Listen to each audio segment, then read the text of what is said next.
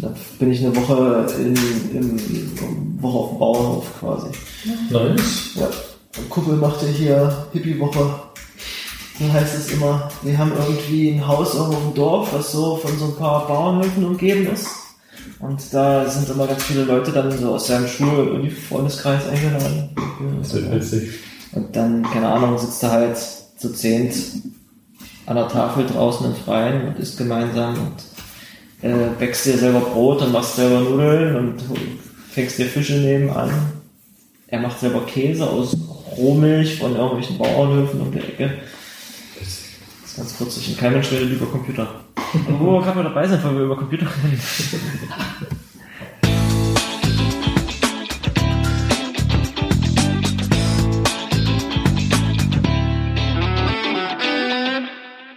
Hey Henrik. Hey Kian.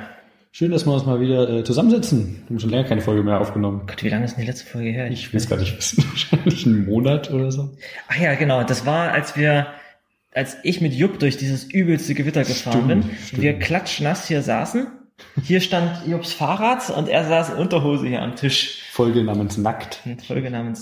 Es hatte übrigens den Side-Effekt, dass meine Schuhe, ich habe hier solche Stoff-Sneaker, die waren derartig durchgeweicht, dass die irgendwie 2 Tage lang nass waren und wenn die nass sind, dann werden die so morsch. Ja. Und mir sind, nachdem ich dann neulich nochmal in irgendeinen Regen gekommen bin und die Schuhe nochmal einen Tag nass waren, sind mir beim Binden der Schnürsenkel die Schnürsenkel zerrissen. Scheiße. Beide? Aber es gibt ja nur einen, also beide Seiten vom gleichen. Am linken Schuh und am rechten Schuh. Ach so, manche beide. Oh Gott, scheiße. Das heißt, ich bin in den Schuhladen rein und habe mir erstmal neue Schnürsenkel gekauft und habe mir überlegt, naja, wie lang können denn Schnürsenkel sein? Da kriegst du 75 Zentimeter und 90 Zentimeter und 120 Zentimeter und 180 Zentimeter. 2 Meter Schnürsenkel? Und ich habe mir gedacht, das kann ja auch nicht, ich kaufe mir mal, was mache ich? 90 Zentimeter Schnürsenkel werden ja wohl reichen. Ich wüsste nicht, woran ich das festmachen sollte. Ich hätte keinen an deinen Schuhen. Ja, oh. Und zumindest gehe ich damit nach Hause. Ich hatte die Schuhe nicht mit, weil ich mit Sandalen rumgelaufen bin. Zu Hause setze ich mich dann hin und mache die Schnürsenkel raus und will die neuen reinmachen und merke, dass es hinten und vorne nicht reicht, weil 90 Zentimeter viel zu kurz sind. Dann bin ich am nächsten Tag nochmal hin und habe mir 120 Zentimeter Schnürsenkel reingemacht. Also diese Schuhe, die ich jetzt hier anhabe, das sind 1,20 Meter Schnürsenkel drin. Ja, mach ruhig ein Foto für die Shownotes dann. Oder was? Das Foto kommt, müsste jetzt gerade das Coverart von dem Podcast sein. Wenn du das hinkriegst, du willst ja diese Folge mit GarageBand geschnitten haben. Ja, mal testweise. Aber das macht ihr auch vorne. Das sollt ihr hinkommen. Und wenn ihr das nicht sehen könnt in eurem Client, weil euer Client das nicht kann mit unterschiedlichen Bildern. Dann habt ihr auch nichts verpasst, das sind bloß meine Schuhe. Das ist auch nicht so schlimm. Ja, was ist denn alles passiert seitdem? In der Welt ein paar Sachen, aber keine Ahnung, auf was wir jetzt eingehen wollen. Aber ich muss sagen, ich bekomme von der Welt auch gar nicht mehr so viel mit, wenn ich irgendwie nach Hause komme abends. Ich gucke nur noch irgendwie mal eine Stunde YouTube, bevor ich ins Bett gehe. Dann bekomme ich gar keine wirkliche Nachricht mehr mit. Nee, Quatsch, das stimmt nicht. Ich höre den ganzen Tag Radio, aber ich gucke dann tonnenweise sowas wie Late Show mit Stephen Colbert abends und so. Da kriege ich eigentlich nur noch den Verkehrsunfall von nebenan mit quasi. Ja, sonst ist ja Last Week Tonight auch gerade wieder im Hiatus und macht Pause, leider. Schade, ne?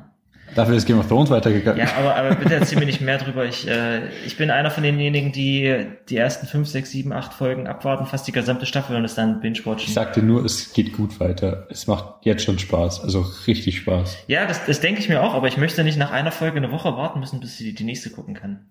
Wenn wir schon bei Serien sind, Rick and Morty ist immer noch nicht weitergegangen, oder? Scheiße, ne? Die Schweine verarschen eine richtig. Im April war das ist ja, wir haben ja fast August jetzt. Krass, ey. Boah, Schweine. Vielleicht machen die gar keine weiteren Folgen. Vielleicht haben die echt nur noch diese eine gemacht, direkt nach der... Aber ich bin nicht traurig.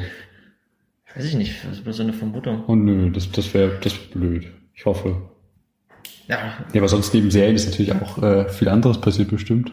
Aber was gibt's denn so ansonsten für coole neue Serien? Ich bin irgendwie raus, was sowas angeht. Apropos Silicon Valley muss ich noch mal weiter gucken. Das habe ich noch nicht viel gemacht. Apropos Serien, das ist witzig, dass du das erwähnst, weil da wollte ich tatsächlich noch was ansprechen. Habe ich komplett vergessen, das mit ins Bett zu schmeißen. Die Game of Thrones-Macher, das soll ja jetzt die letzte Staffel GOT sein, soweit ich verstanden habe. Ach so. Aber ich habe aus unterschiedlichen Quellen auch gehört, dass es doch noch bis zur 9. weitergeht. Wir sind jetzt bei der 7. Ich weiß es nicht. Soll die jetzt überhaupt 10 Folgen haben? Keine Ahnung. weiß ich nicht. Auf jeden Fall habe ich jetzt vor ein paar Tagen gelesen, dass die beiden Showrunner eine neue Serie namens Confederate planen, die quasi so ein bisschen von der Idee her ist wie Man in the High Castle, so Alternate Universe. Aber die Konföderation hat einen Civil War gewonnen, oder was? Genau, die Südstaaten haben gewonnen. Und es ist halt, also die Idee, so witzig die klingen mag, ist halt so, ich finde das so unglaublich deplatziert und dumm, Amerika jetzt eine Serie zu geben, wo sich die White Power Spacken so richtig einen auf Sklaverei runterholen können. Das ist so eine unglaublich bescheuerte Idee. Ja, ich muss auch sagen, ich bin von ein paar anderen Serien, die so gehypt wurden, gar nicht so geflasht gewesen. Also The Man in the High Castle war komisch, die erste Folge geschaut und überhaupt nicht reingekommen. Das ging irgendwie nicht los, und selbst Westworld fand ich jetzt cool. Also ist diese letzte Folge, Spoiler Alert, ist mir egal, ihr hört das jetzt.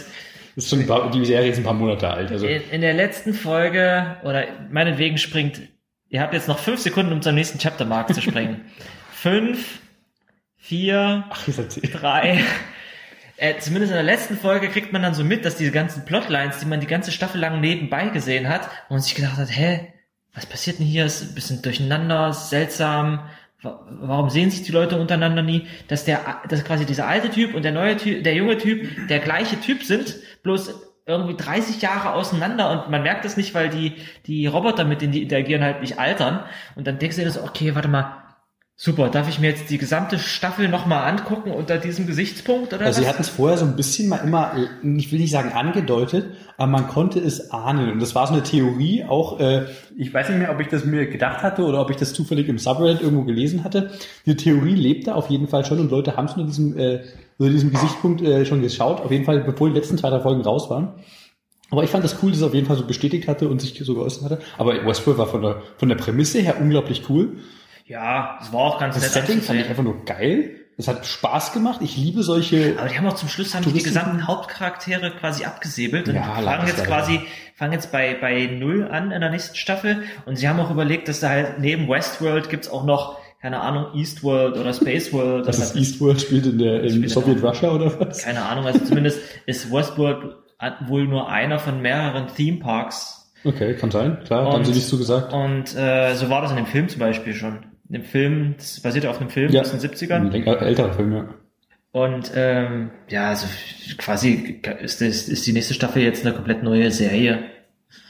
Also einfach alles. Aber ein paar Sachen haben sie ja noch offen gelassen, was diese... Ich meine, das ist in Ordnung. Ich finde es auch nicht schlimm, wenn so eine Serie irgendwie, wenn es da bloß eine Staffel gibt, weil es ist im Prinzip ein komplexer Film.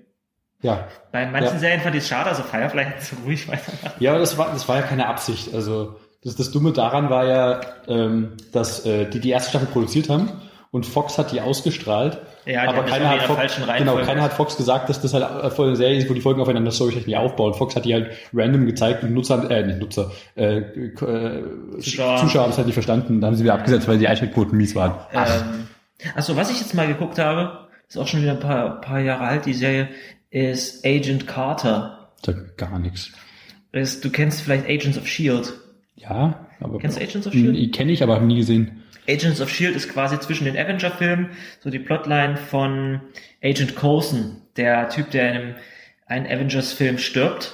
So, ich habe die Avenger-Filme gesehen, aber ich kann nicht sagen, der Typ von S.H.I.E.L.D., der immer mal kurz kommt und sagt, hi, ich bin von S.H.I.E.L.D. Ach, der, ich glaube, ich weiß, wie du meinst. Und den haben sie in dem einen Avengers-Film, ist der von Loki ja irgendwie so aufgespießt worden, und dann haut Samuel L. Jackson seine Football-Sammelkarten oder seine Baseball-Sammelkarten so auf den Tisch, hat gesagt, hier, er hat an euch eure Helden geglaubt, und jetzt rafft euch mal zusammen. Und der Tod von dem war so das Schlüsselerlebnis, warum die Avengers sich dann doch nicht mehr gestritten haben. Und da gibt's irgendwie die Plot-Twist, er war nicht wirklich tot, und dann gab's irgendwie eine Serie, die ging über 4 Staffeln, die war gar nicht mehr so schlecht. Die haben zwar die ganzen Avengers-Charaktere immer mal bloß so namentlich erwähnt und nie gezeigt, aber so als Serie selber war das gar nicht mal so schlecht, so wenn du ein bisschen auf so dummen Action-Sci-Fi Spaß stehst. Und dann gab es halt noch eine zweite Serie, die hieß Agent Carter. Und es gab in diesen ganzen Captain America und auch bei Agents of S.H.I.E.L.D. gab es immer mal Rückblenden, so in die 40er, weil Stephen Rogers kommt ja aus den 40er Jahren, ist ja so ein Zweiter Weltkriegsheld.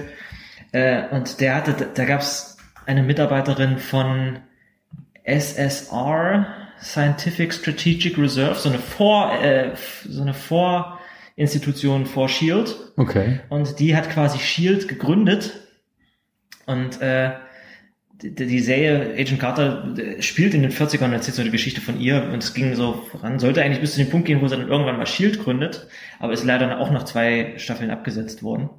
Da war aber das Witzige, die hatte einen Sidekick, das war der Butler von nicht Tony Starks Vater, wie ich finde, der hieß auch Stark irgendwie, ich habe den Vornamen vergessen. Und der Butler hieß Jarvis. Schön. Das ist er dann unterwegs gewesen mit Mr. Jarvis. Das war eigentlich auch eine ganz witzige Serie. Mir gehen irgendwie so ein bisschen die Sci-Fi-Serien aus. Als nächstes muss ich nochmal die Expanse von vorne gucken. Ein Kumpel hat mir jetzt die Bücher empfohlen. Echt? Da gibt es Bücher zu? Okay. Ja, das sind hoffentlich ein bisschen besser, weil die Serie fand ich, also gut, man merkt, die haben Geld, aber ich fand die Story ein bisschen lacking. Also es ist eine schöne Nebenher-Serie und keine, krass Serie. Ja, ja. Aber Hut ab für eine Serie, die tatsächlich in der Smartphones in der Plotline verwendet. Es gibt ja genügend Serien und Filme, wo Internet und Smartphones überhaupt nicht in der Story vorkommen, weil es irgendwie zu abgefahren ist, damit Plotlines zu erklären. Es gibt ja auch viele Filme, die sinnloserweise in den 90ern und in den 80ern plötzlich spielen, weil die Handlung in der Gegenwart von Smartphones überhaupt keinen Sinn ergeben würde. Muss man drauf achten. Es gibt ein paar Filme, wo ich mir denke, warum spielt das jetzt plötzlich in den 80ern? Stimmt, wir müssen das Setting mal hinterfragen. Interessant, habe ich nie drüber nachgedacht. Und bei The Expanse spielen zumindest Smartphones eine mittelwichtige Rolle. Da haben sie zumindest Mühe gegeben, sich darüber nachzudenken, okay, wie die in 100 Jahren aussehen. Das ist interessant. Apropos gute Sci-Fi-Serien, was ich jetzt mir letztes Mal aufgenommen habe, wieder mal zu schauen, ist Babylon 5. Tolle Serie. Oh, ich liebe Babylon 5. Also die Story ist einfach nur großartig. Die Animationen sind einfach nur witzig. Ja, weil das ist halt alt. Mitte der 90er, ne? Ich meine, die sind nicht so, dass sie sich drüber lustig machen, sondern sie nehmen halt einfach so hin und es ist halt so. Aber die Story-Arc über die 5 Staffeln hinweg, oder nee, die ersten 4, glaube ich, die 5. ist ein bisschen komisch. Die ist ein bisschen angehängt, aber... Ja, aber die Story-Arc, die einfach komplett aufziehen, großartig. Ja. Also wer es noch nicht gesehen hat, wir haben es der Empfehlung. Ja. Aber wo wir gerade mal dabei sind, was auch geil ist und leider viel zu früh aufgehört hat, ist Farscape. Habe ich auch nie gesehen. Farscape musste man gucken. Mal schauen. Die haben auch ein paar Storytelling-mäßig krasse Sachen gemacht. So mal eben den Hauptcharakter verdoppelt und dann die Folgen abwechselnd mal hier und mal dort mit dem gleichen Hauptcharakter spielen lassen. Ohne zu viel vorauszunehmen. Interessant. Gut. Farscape. Okay, ist auf meiner Watchliste. Gut. Schauen wir uns unsere Themen an. Wir haben erstmal noch ein Stück ganz kurzes Follow-up zu einer der letzten Folgen, wo ich es mal erwähnt hatte, wo ich nicht geblickt habe, was genau eigentlich Ethereum ausmacht. Mhm. Da habe ich jetzt vor ein paar Tagen die witzige Seite entdeckt, whatthefuckisethereum.com. Kannst du es mir jetzt erklären? Meine Vermutung damals ist prinzipiell genau das. Also du hast diese Arbitrary Code Smart Contracts, die du in die Blockchain mit reinhängst und die von allen ausgeführt werden.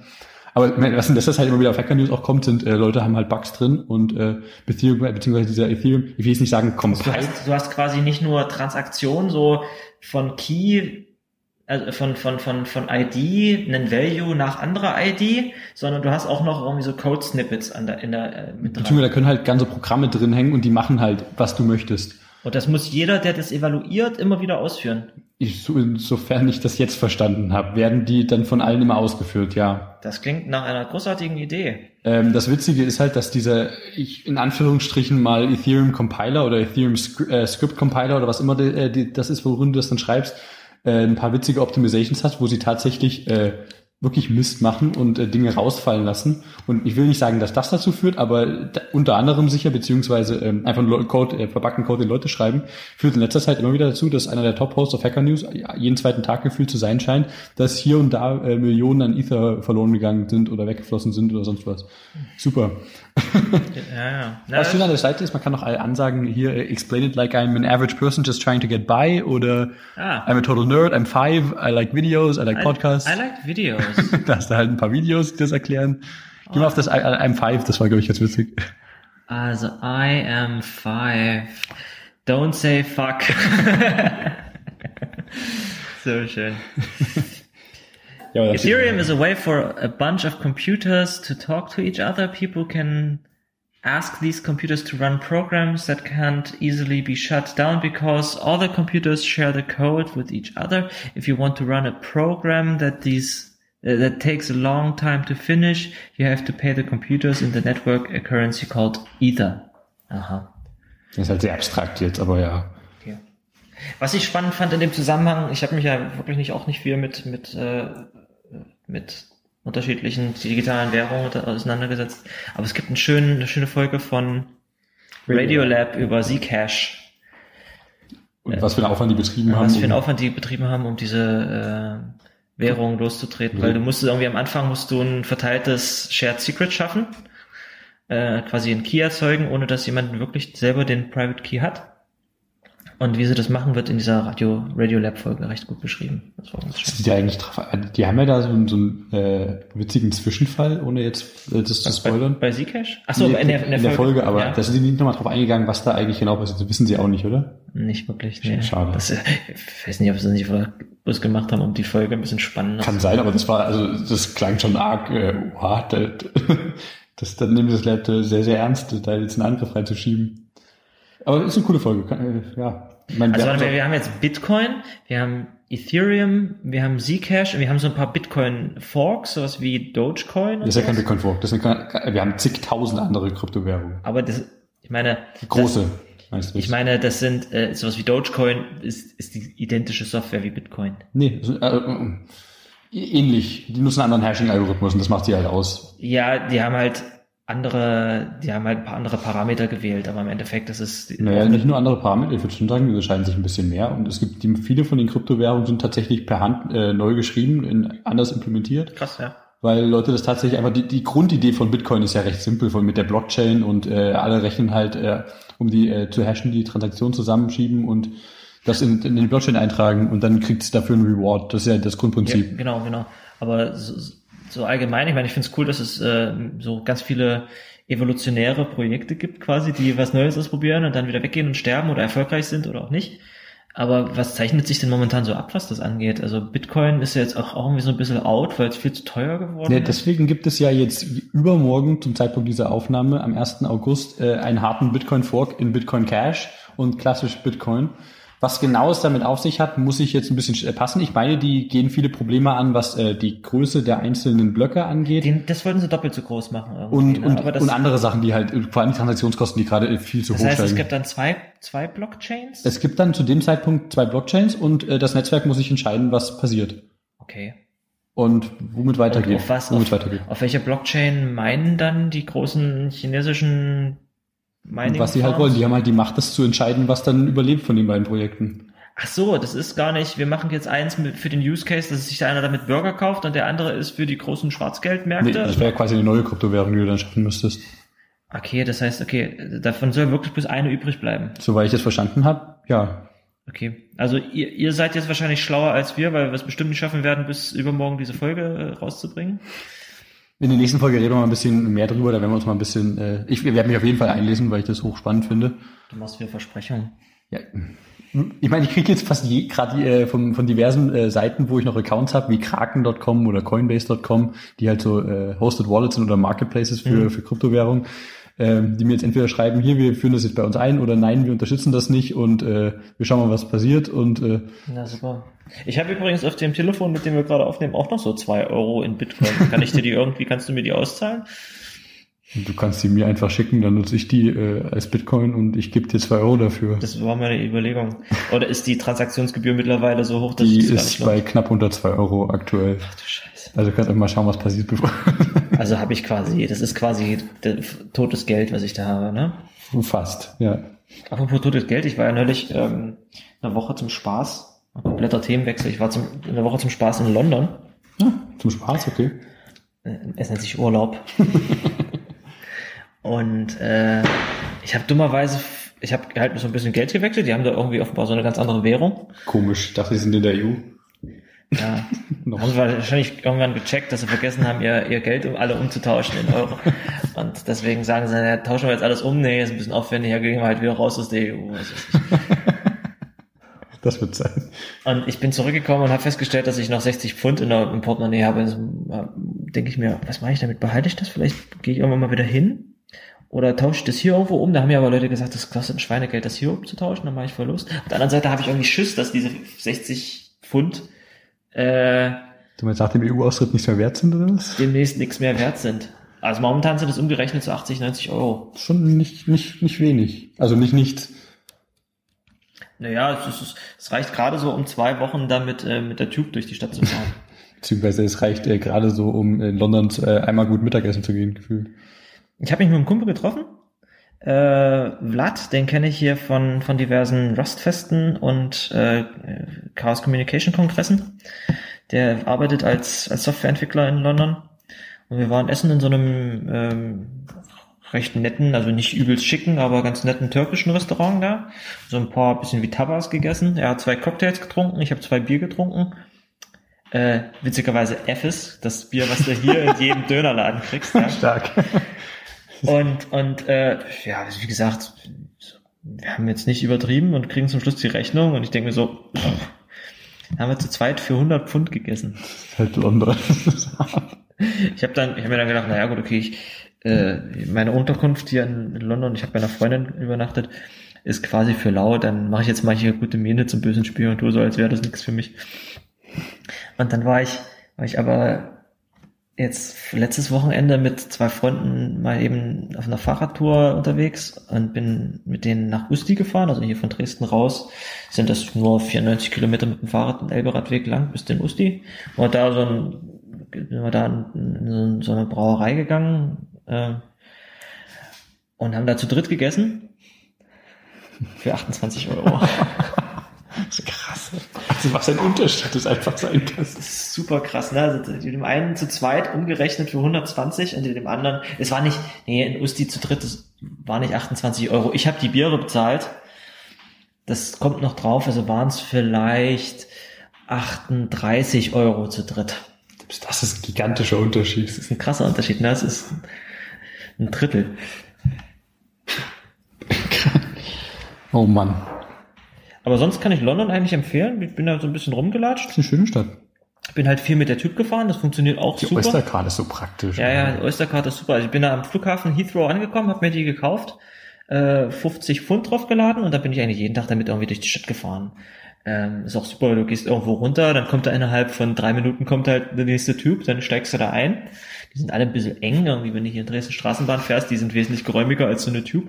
Die sind auch rund, also das heißt, am Rand kommt da die Wände auf dich zu, die sind halt oben, das ist wirklich rund. Und dann fährst du damit durch die Gegend und halt am Ende dieser Woche, die ich da war, habe ich echt 50 Pfund verfahren gehabt. Also als ich in Heathrow auf dem Rückweg wieder ausgecheckt habe, das kriegst du ja immer angezeigt, wenn du da durch so eine Drehtür gehst, wie viel du noch drauf hast, da hatte ich da irgendwie minus 70 Penny drauf oder sowas. 70, ja, doch Penny. Stark. Auch das geht weg schnell. Ja, es ist ratzfatz. Also in London, wenn du da wohnst, musst du schon eine ganze Menge Geld verdienen, damit das geht. Was mich, interessant fand, als ich bevor ich Anfang der Zeit in London war, ist, dass quasi an jeder Tür gefühlt ein Security-Typ steht. Und in jedem Bus, an jedem Eingang, außer vorne, wo der Fahrer sitzt, ist auch ein Security. Es geht momentan. Also was mir aufgefallen ist, dass du an vielen öffentlichen Orten, wo du so vom Straßenverkehr in die Fußgängerzonen reingehst, da hast du solche Stahltore gehabt. Die sahen so ein bisschen aus wie Schleusen. Also das heißt, bist durch so eine Phone-Booth-förmige Säulen-Schweißstruktur durchgegangen und unten waren solche großen, nicht Poller, sondern die sahen auch aus wie so Strömungsleitungen, wie solche Beine von so Brücken. Ja, dass du da halt nicht so mit Tragflächenprofil. Ja, quasi, dass du da nicht mit dem Auto durchfahren kannst. Oder ganz viele von den Brücken hier, also Tower Bridge und die Nachbarbrücken, bin ich immer mal drüber gelatscht, sind alle abgesperrt gewesen mit irgendwas, dass du halt mit dem Auto nicht mehr in die Fußgänger reinfahren kannst, weil das ja jetzt zweimal passiert ist bereits. Krass, okay. Also da ist schon... Aber sonst hat man der Stadt irgendwie nicht sonderlich angemerkt, dass da die ganze Zeit Terroralarm herrschte.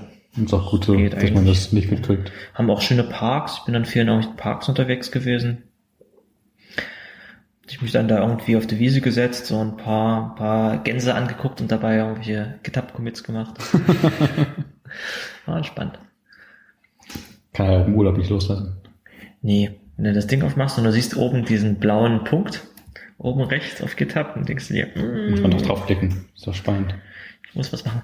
Das geht mir auch jedes Mal, wenn mir jemand anders was zeigt auf GitHub und der ist dann gerade eingeloggt und hat oben so eine Notification. Das sieht ja gleich aus bei jedem, ne? Klick mal drauf. Das ist so richtig, das triggert so richtig was in mir. Oh, da ist was los.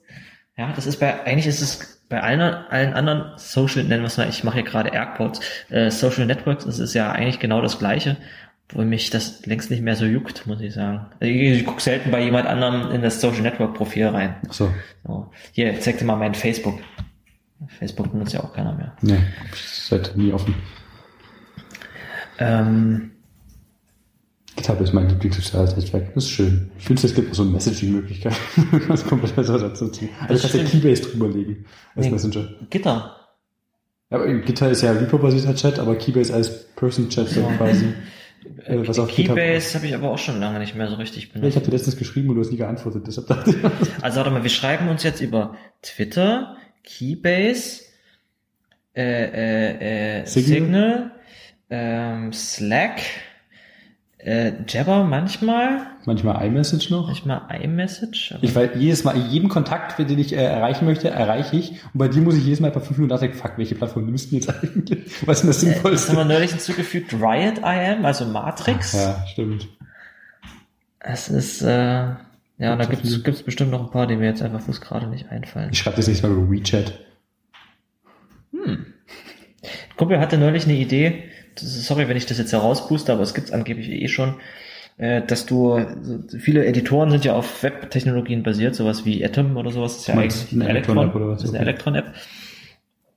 Und das könnte ein GitHub-Star sein, aber wahrscheinlich kennen es viele schon. Ich benutze ja auf Arbeit vornehmlich Visual Studio Code. Das basiert nicht streng genommen auf Elektron, aber immerhin auf Chrome. Klar, ist eine Elektron-App. Nee, ist nicht ganz eine Elektron-App. Es basiert auf Chrome, aber es ist keine Elektron-App. Deswegen ist so flink? Wahrscheinlich ist es deshalb auch so flink. Aber nichtsdestotrotz müsste man ja da ohne weiteres auch andere Sachen, die man in Webseiten machen kann, mal eben einbauen können. Und bei Visual Studio Code gibt es eine coole ein cooles Add-on, das heißt GitLens. Mhm. Habe ich dir das mal gezeigt? Ich glaube schon, ich habe es auch mal ausprobiert. Zumindest siehst du da bei jedem Codeblock, und das ist gerade gerade auf Arbeit ist das wichtig irgendwie. Du siehst bei jedem Codeblock, den du dir anschaust, oben drüber stehen, hier ist so eine Annotation, wer hat das gemacht, und das ist hier der und der vor 3 Monaten und beziehungsweise dieser Block hat so und so viele Autoren, dieser Block hat einen Autor, dieser Block hat 4 Autoren und dann ist das angepasst worden. Ach so, der geht auch noch auf die... Und wenn du da drauf gehst, dann siehst du auch noch hier ein Git-Blame rechts daneben. Das ist eigentlich das ist super schick, finde ich. Und ein Kumpel hatte die Idee, dass man das jetzt verbinden könnte, weil normalerweise steht ja in einem Git-Log deine E-Mail-Adresse drin. Ich bin auch schon teilweise von Leuten, von denen ich noch nie gehört habe, die in ganz anderen Offices von unserer Firma arbeiten, dann angeschrieben worden, hier, du hast doch an dem und dem Projekt mitgemacht, hilf mir mal, das sonst so zu machen. Ich habe dich im Git-Log gesehen dazu. Du bist hier ein Mail-to-Link oder was hier? Und eine Idee wäre jetzt, dieses Git-Lens zu verknüppern mit Video-Chat. Oh Gott. Dass du quasi dass du auf irgendwas klickst und dann die 3 Leute, die daran geschrieben haben, direkt zu so einem Videokonferenz-Dings einladen könntest. Das ist geil. Das wäre mal so ein Spielzeug. Ja, sowas kommst aber auch nur, wenn du, wie du in einer Klitsche für Videokonferenzen arbeitest. Wie viel Videokonferenzt ihr so im Alltag bei euch? Also morgens beim Stand-up machen wir ein bestimmtes Meeting auf, das nebenbei noch läuft, weil manchmal Leute remote dazukommen. Okay. Ansonsten habe ich 2 oder 3 feste Meetings die Woche. Okay. Das geht. Aber manchmal ist irgendwas ad hoc, wo du dann sagst, hier, machen das mal schnell, aber das ist gar nicht so häufig, aber ja. Aber ihr seid intern auch immer alle erreichbar darüber, oder? Ja, so funktioniert es leider noch nicht ganz, deswegen benutzen wir auch noch Slack, aber ich weiß gar nicht, wie weit ich jetzt darüber reden sollte. Aber ja, du kannst immer auf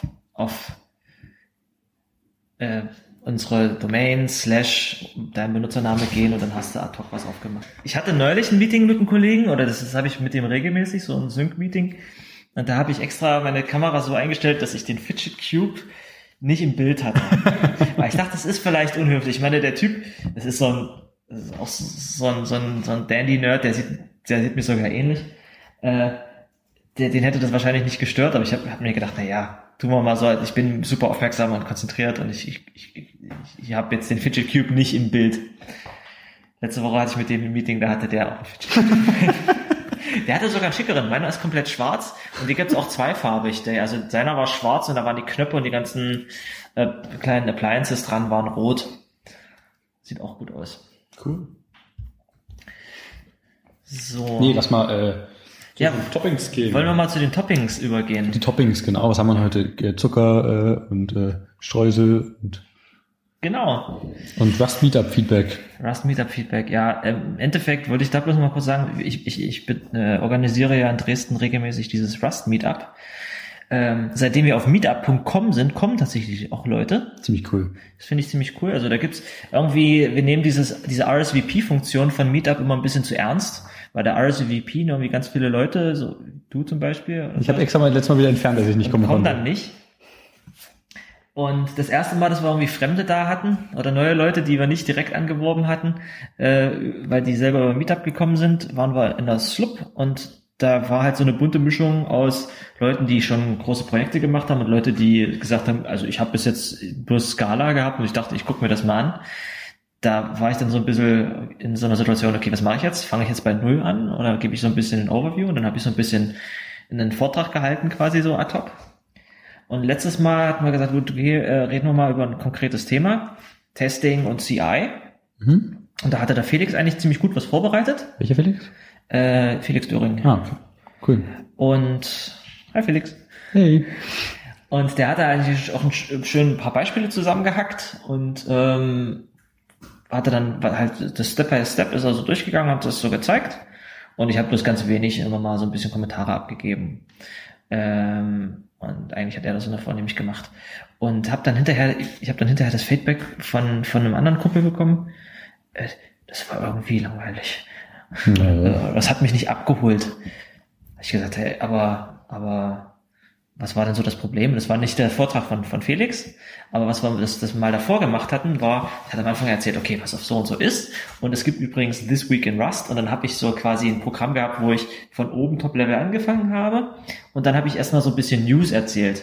So, was ist denn so passiert? Mhm. Und ich glaube, für so ein Meetup, für so ein regelmäßiges, könnte man quasi auch so ein Podcast-artiges Format machen, dass du quasi ein Programm hast, dass du durchgehst. Du sagst erstmal Hi, dann gehst du so ein bisschen News durch, das können Leute auch Feedback zu geben. Ich glaube, so werde ich das nächste Mal auch machen. Du meinst, guck, eine Tagesordnung, die man einfach durchlatscht. Dass du quasi sagst, guck mal, wir treffen uns einmal im Monat, das heißt, es gibt jetzt 4 neue Ausgaben von This Week in Rust.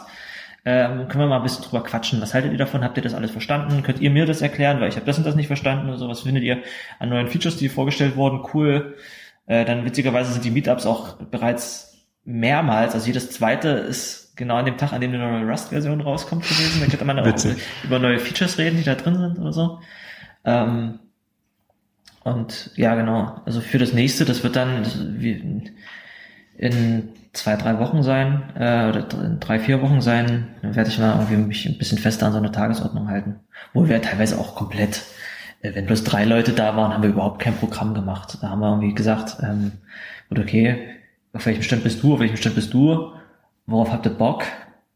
Dann lasst uns mal gemeinsam was hacken. Und dann haben wir gemeinsam irgendwie so einen Peer-to-Peer-Chat-Client. Ach, das war da, wo ich mit dabei war, zumindest genau. Mit daneben saß. Genau. Also da musst du mal ganz ad hoc drauf reagieren. Aber wenn du zum Beispiel 10 Leute da hast und 5 davon kennst du nicht, dann musst du halt irgendwie schauen. Na klar, das macht natürlich schwierig. Das ist eine Impromptu-Session wahrscheinlich, das ist der sinnvollste Ansatz. Als ich in London war, habe ich mir auch vorher beim Meetup mal angeguckt, aber treffe ich da irgendwelche Leute, da war halt leider gerade irgendwie nichts los in der Woche. Sonst wäre ich zu irgendwelchen Node- oder Rust-Meetups gegangen, aber da war gerade nichts. Witzig. Apropos Rust, neue Version. Ich habe jetzt vor ein paar Tagen gelesen, dass mit der nächsten oder übernächsten Rust-Version irgendwelche Async-Await-Makros mit reinlatschen sollen. Das klang mega cool. Weißt du da mehr zu? Da überrascht du mich gerade sogar mit. Weil das würde mich begeistern, wenn sowas in der Richtung... Also das Makros glaube ich nicht. Es gibt RFCs zu Async Await Syntax, aber das würde erstmal auch voraussetzen, dass sowas wie Promises Teil der Sprache werden. Ach so, das muss ja mit rein in die Sprache selbst. Quasi, also ich glaube, es gibt witzigerweise unter der Doc-Seite gibt's ja das Buch und dann das zweite Buch. Mhm. Und dann gibt's The Unstable Book. Es gibt noch ein drittes Buch.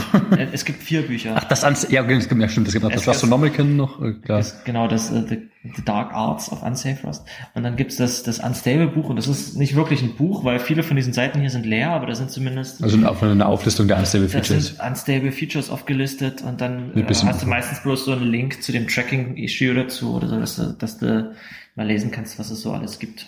Das ist sinnvoll, dass man... Ich glaube, der Autor von Rocket hat sich gedacht, gut, ich schaue mir das mal an und ich brauche so viel unstable Features wie möglich in meinen Plugin. Ja, Rocket basiert ja leider noch auf dem Hyper, was nicht Tokio-basiert ist. Genau, das nächste Hyper ist jetzt Tokio-basiert. Das ist schon Tokio-basiert, genau. Und da überlege ich halt jedes Mal, ob hier vielleicht Request, also diese REST-Client-Library, die so ein bisschen einfacheres Interface. Das Request mit QW, meinst du? Ja. Ob das nur mittlerweile asynchron ist, weil wenn ich einen REST-Client baue, möchte ich den auch unbedingt asynchron machen. Na klar. Der hatte bloß halt bei sich am Anfang geschrieben, ich habe überlegt, ob ich eine asynchrone API dazu anbiete oder nicht. Und bei den meisten REST-Clients machst du bestimmt keine asynchronen Aufrufe. Und ich denke mir so, naja, der letzte REST-Client, den ich mal bauen musste für irgendwas, den habe ich von Ruby nach Rust portiert und mir dann gedacht, nee, ich mache den jetzt einfach mal in JavaScript, weil Async da noch ein ganzes Stück einfacher ist. Da war der einfach 10-mal so schnell, weil bei Rust habe ich mir gedacht, gut, okay, das könnte ich jetzt hier mit Tokio machen. Das war an der Stelle noch nicht weit genug, dass ich das damit hätte machen wollen. Da konnte ich halt mit Rayon das mal eben schön parallelisieren, da ging es auch flott. Aber dann mit JavaScript einfach mal über eine Schleife mit 35 Anfragen laufen und die einfach gleichzeitig alle aufmachen und dann asynchron drauf warten, dass die irgendwann zurückkommen. Das ist wunderschön. Das ist wesentlich schneller gewesen zum Schluss. Ist auch unglaublich sinnvoll an der Stelle einfach. Ich meine, gerade wenn du noch eine Liste an Requests hast, die alle nacheinander synchron abzuschicken, ist doch einfach nur dumm. Also ja. Die ist nicht dumm, aber das ist doch einfach nur unpraktisch. Die Wartezeit ist doch Quatsch an der Stelle. Ja, das sind aber Konzepte, die du bis vor ein paar Jahren nicht hättest anders machen können. Ne? Das ist witzig, wie sich das alles wandelt. Aber JavaScript, so verschrieben wie es ist, eine der performantesten Lösungen für viele Sachen. Du meinst JavaScript, das Node-basierte JavaScript, was halt von Haus aus async ist, ist ja normales JavaScript ja nicht. Das ist der große Unterschied zwischen JS und ECMAScript. Ne, was es asynchron macht, naja, doch quasi JavaScript ist schon immer irgendwie asynchron gewesen. Naja, nee, Quatsch, überhaupt nicht, ganz und gar nicht. Die Art und Weise, wie du programmierst in JavaScript, also wenn du jetzt zum Beispiel, du gehst jetzt 15 Jahre zurück und schreibst JavaScript im Browser. Ja, man machen dort da heute noch. Da ist nichts Asynchrones dran, standardmäßig. Eigentlich nicht. Was daran was asynchron ist, ist die Denke, es ist nicht wirklich asynchron, aber die Denke, dass du Events hast und auf Events Callbacks registrierst. Das ist okay. Eine Form von asynchroner Programmierung. Okay, verstehe, was du meinst. Weil du schreibst ja User Interfaces und so ein User, der klickt mal hier, klickt mal da musst du irgendwie Events registrieren und auf Sachen listenen. Und das ist eine Form von asynchroner Programmierung. Aber prinzipiell, da kannst du einfach komplett deinen Code hinhacken, der wird einfach schön sauber, ja, nicht asynchron. Alles der Reihe nach ausgeführt. Das war das, was Node komplett neu gemacht hat, in dem Moment, wo es rauskam. Na, Node hat es einfach, was an Node asynchron ist, dass du halt im Hintergrund einen anderen Thread hast, auf dem du dann Sachen ausführen lässt und die irgendwann zurückkommen, die außerhalb von deinem Kontext sind. Also libuv bietet dir dann halt ein Interface, um mal eben Filesystemzugriffe oder Netzwerkzugriffe asynchron zu machen. Das heißt, du gibst deinen Callback für diesen Event an, du sagst hier, frag mal diese Webseite ab und dann, ich mach schon mal weiter und dann kommst du halt irgendwann wieder. Das ist halt was vielen Leuten Probleme macht bei Callbacks, diese Denke, warum kann ich denn aus Callback nicht einfach ein Ergebnis rausgeben? Ja, weil halt noch nicht da ist, klar. Dass dieser Ablauf, ich mache jetzt was, dann mache ich eine Abfrage, in der Abfrage reagiere ich dann auf das Ergebnis und danach mache ich weiter, ist halt falsch. Dadurch, dass es wirklich eigentlich asynchron ist, passieren diese drei Sachen, die du angibst, zu unterschiedlichen Zeitpunkten. Ja, klar. Und das ist aber was dir die Sprache nicht wirklich vermittelt. Bei Promise Chaining hast du es dann so ein bisschen mehr rausgekriegt. Da siehst du dann halt, wenn das, dann das, dann das. So baust du dir eine Kette auf. Das kam ja auch erst später dann, dass man das halt sauberer gestalten wollte. Hier nämlich, als ich mit Node angefangen habe, das war, glaube ich, 2013, relativ früh in meinem Studium. Das hat mich total, so richtig fetter Mindfuck war das für mich. Ich habe nicht verstanden, was genau Asynchronität an der Stelle bedeutet. Mhm. Es war Callback-Schachteln bis zum geht nicht mehr alles bei mir. Also I could have stabbed someone with that code. Das ist immer dieses schöne Beispiel, wenn du halt in die 10. Ebene reinschachtelst, ja, plötzlich. Das ist schlimm eigentlich. Aber ich meine, das war halt was komplett anderes von der Denkweise her. Das, ja, war spannend und Promises und ähnliches an Futures oder sonst was er heutzutage da reinbringt. Das hatte die Node-Welt damals noch nicht wirklich gebaut gehabt. Das kam alles ein bisschen später erst. Ich höre einen Podcast, der heißt, also manchmal höre ich den nicht, der heißt JS Party. Und da reden sie auch über gewisse Sachen, die wo dann einer so reminisziert hat, damals haben wir so und so gebaut, weil wir die Sprache noch nicht verstanden haben, was du machst und wie du es machst und sowas. Und das ist jetzt auch erst in den letzten Jahren wirklich den Leuten bewusster geworden, wie man wirklich asynchron arbeitet. Und dann kamen dann plötzlich Leute und haben gesagt, wir möchten Futures oder Promises haben. Dann kam sowas wie Bluebird und jetzt wurde Promises in die Sprache eingebaut. Witzigerweise siehst du aber, wenn du nochmal Bluebird anguckst, dass es mehr kann als Standard Promises. Das haben wir, glaube ich, schon mal drüber geredet. Ja. Und meine Lieblings-Promise-Library ist Pinky Promise. Ist das geil oder hat die einen geilen Namen? Die hatten alle einen geilen Namen. Ich habe sie noch nicht benutzt, aber ich sehe sie relativ oft in Benutzung von, ich glaube, diesem Sindre Sorhus beziehungsweise dem der Hürst, ich habe vergessen, wie er heißt, zwei Leute, die sehr viel JavaScript machen. Für mich so in meiner GitHub-Teil die JavaScript-Gods sind. Deine JavaScript-Gods? Machst du JavaScript? Oder ich dachte, du machst...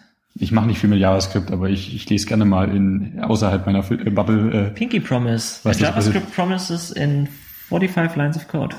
Ah ja, gut, okay. Kommt in die Shownotes. Aber wo wir gerade bei JavaScript waren, können wir eigentlich zu den GitHub-Stars der Woche übergehen. Machen wir das, klar. Also, die stehen jetzt hier zwar nicht durchmischt, aber wir können sie trotzdem abwechselnd machen. Also ich habe hier... zum Spaß einfach mal 2 JavaScript GitHub Stars der Woche gepickt. Zum Spaß, weil du würdest ja nie ernsthaft was mit JavaScript machen. Das erste, also ich habe das eine habe ich schon verwendet, das andere noch nicht, aber ich würde es echt, wenn ich es mal wieder der Use Case ergibt, würde ich es tatsächlich mal verwenden wollen, nämlich Shell.js. Okay, tell me more. Shell.js ist eine JavaScript Library. Und die bietet dir einfach eine JavaScript-eske Funktionalität zu den meisten bekannten Shell-Befehlen, sowas wie cut, changemod, cp, echo, dirs, head, ls, makedir, pwd und so weiter und so fort. Und dazu halt ein JavaScript-eskes Interface. Das heißt, du kannst Shell-Skripte dann relativ schnell nach Shell.js umschreiben, indem du einfach deine ganzen Shell-Befehle nach dem Shell-Befehl, so wie rm, einfach dann in String und Klammern machst und Shell-Punkt davor schreibst. Dann hast du also Shell.rm in Klammern und dann Strich rf. Und dann der nächste Befehl ist dann halt dein Pfad. Und dann gibt's noch Shell.cd und Shell.ls. Dann gab's, glaube ich, irgendwie noch eine Möglichkeit, dass du Shell-Skripts hiervon interpretieren lässt und dann irgendwie einbittest, aber auf jeden Fall finde ich es cool, weil du hast halt die Möglichkeiten von einem Shell-Skript erweitert um die Sprachfeatures von JavaScript, was ja an und für sich so schon eine schöne Sprache ist. Es gibt wenige Sprachen, die beschissener sind als JS, aber Bash-Skripte zähle ich auf jeden Fall mit dazu, die halt noch mehr Unsicherheiten bieten, wo die Wände, gegen die man spontan rennen kann. Also du hast zumindest bei JavaScript bessere, obwohl es fast bessere Typen als bei Shell. Bei Shell ist alles ein String. Ja. Bei JavaScript kann ich wenigstens strukturierte Datenstrukturen haben in Form von Objekten. Ich weiß, das ist eine Zahl und das ist ein String. Das stimmt.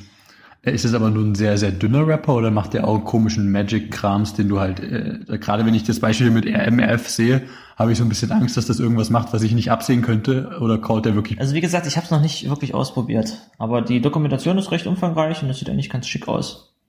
So, das war so dieser GitHub-Star. Okay. Hm. Ganz kurz dazu. So, du bist dran. Ich habe mir ein Repo rausgesucht, das heißt Swift AST. Habe es leider noch nicht probieren können, aber das ist ein reines Swift-Package, das es dir erlaubt, Swift zu parsen und ein AST aufzubauen, was ich sehr, sehr cool finde, weil die Teile vom Compiler, die das machen, kannst du nicht einfach nutzen, weil das ist ja alles in C++ geschrieben. Das ist Source-Kit dann quasi, oder? Also als Alternative zu Source-Kit, oder? Das macht es auch, ja, obwohl Source-Kit ist ja eigentlich auch Open-Source. Oder zumindest die Teile davon. Das ist eine interessante Überlegung, da habe ich noch nicht dran gedacht. Ich wollte nochmal schauen, ob ich vielleicht mein witziges altes Projekt Schwalbe damit durchschreiben kann, weil das macht ja bloß String Replacements auf deinem Swift-Code, auf deinem Schwalbe-Code. Die Frage ist, ob man das nehmen könnte, um Swift neu in Swift zu schreiben. Ja, da fehlt wahrscheinlich noch einiges anderes. Also wenn du den Ast von der Sprache aufgebaut hast, dann bist du schon mal relativ... Du bist weit, ja, aber... Wenn du jetzt noch einen Transpiler nach... LVMIR ist es quasi dann. Quasi hast. Das ist halt der Rest des Compilers an der Stelle. Genau. Nee, interessant, aber ich wollte mal rumspielen. Das ist auf jeden Fall cool. Und ich finde es cool, dass jemand den extrem komplexen Swift-Source mal hier gerappt hat quasi und dafür eine Library bereitstellt. Weil ich meine, das Swift ist echt keine einfache Sprache. Syntaktisch ist es unglaublich breit, ja, was teilweise echt ekelhaft wird. Also ich sehe immer wieder mal in fremden Projekten, oh stimmt, diese Syntax gab es ja auch, warum nutze ich das eigentlich nicht? Da fühle ich mich öfter mal witzig. Ach so, weil es so viel Syntax gibt, dass man... Ja, Swift hat sehr viel Syntax. Ich sehe hier gerade, es gibt irgendwie... Was ist denn das für eine Syntax? Was genau meinst du? Eckige Klammern, das sieht aus wie ein Array, dann kommt aber Punkt Target. Warum, wo kommt dieses Punkt her? Das nimmt wahrscheinlich irgendeinen Enum-Wert und das ist halt impliziert dann, dass es davon das Element Target... Okay, ich sehe schon. Ich muss mal wieder mehr Swift angucken. Ich rede nachher noch ein bisschen über Swift. Ich habe noch was Kleines vorbereitet. Okay. Genau, aber das so viel erstmal zu dem Package. Finde ich ganz cool, dass das existiert. Genau. Wie schaut es bei dir aus? Was hast denn du noch darum liegen? Ich habe hier gerade noch was gefunden, was ich schon vor 3 Wochen in dieses Bett reingeschmissen habe und ich selber gerade noch mal reingucken musste. Luftdaten.info. Okay, was ist das? Das ist nicht wirklich ein GitHub-Star, aber es ist so eine Art Pick. Und das ist eine Webseite vom OK-Lab Stuttgart. Das OKFM-Projekt, ja, das ist sehr cool. Und stimmt. Die haben quasi eine Map mit Karten, eine Map mit Luftqualität. Ich liebe solche Hex-Maps. Genau, und dann haben die quasi eine Anleitung für so Luftqualitätsmessstationen. Und dann kannst du quasi, guck mal, Dresden gibt's auch schon. Und die Luftqualität hier, ja, ist einigermaßen okay. Es gibt ja irgendwo Richtung Blasewitz gibt's dann irgendwie so ein gelberes, wo ich momentan noch nicht mal, das misst, glaube ich, Parts per Million, also Luftverschmutzung. Es gibt eine Messstation in der Neustadt, dann gibt's irgendwas hier am Campus, wo mich das wundert, es müsste hier Richtung Rest, hier steht, dass das irgendwie Ecke Zellscher Weg, Ecke Bergstraße ist, da müsste eigentlich die Luftqualität super schlecht sein. Ach, warum? Aber schaut euch das mal an. Ich finde es cool, wenn es noch mehr so Luftqualitätsmessstationen gäbe und man das irgendwie vielleicht irgendwann als App sich angucken könnte. Wie ist denn hier so die Luftqualität? Weil ich denke mir zum Beispiel jeden Tag, ich fahre mit dem Fahrrad, das ist auch gut. Und ich habe auch jetzt auf Deutschlandfunk Nova von so einer Studie gehört, dass du als Autofahrer halt sehr viel Schadstoffbelastung ausgesetzt bist, selbst im Auto. Mhm.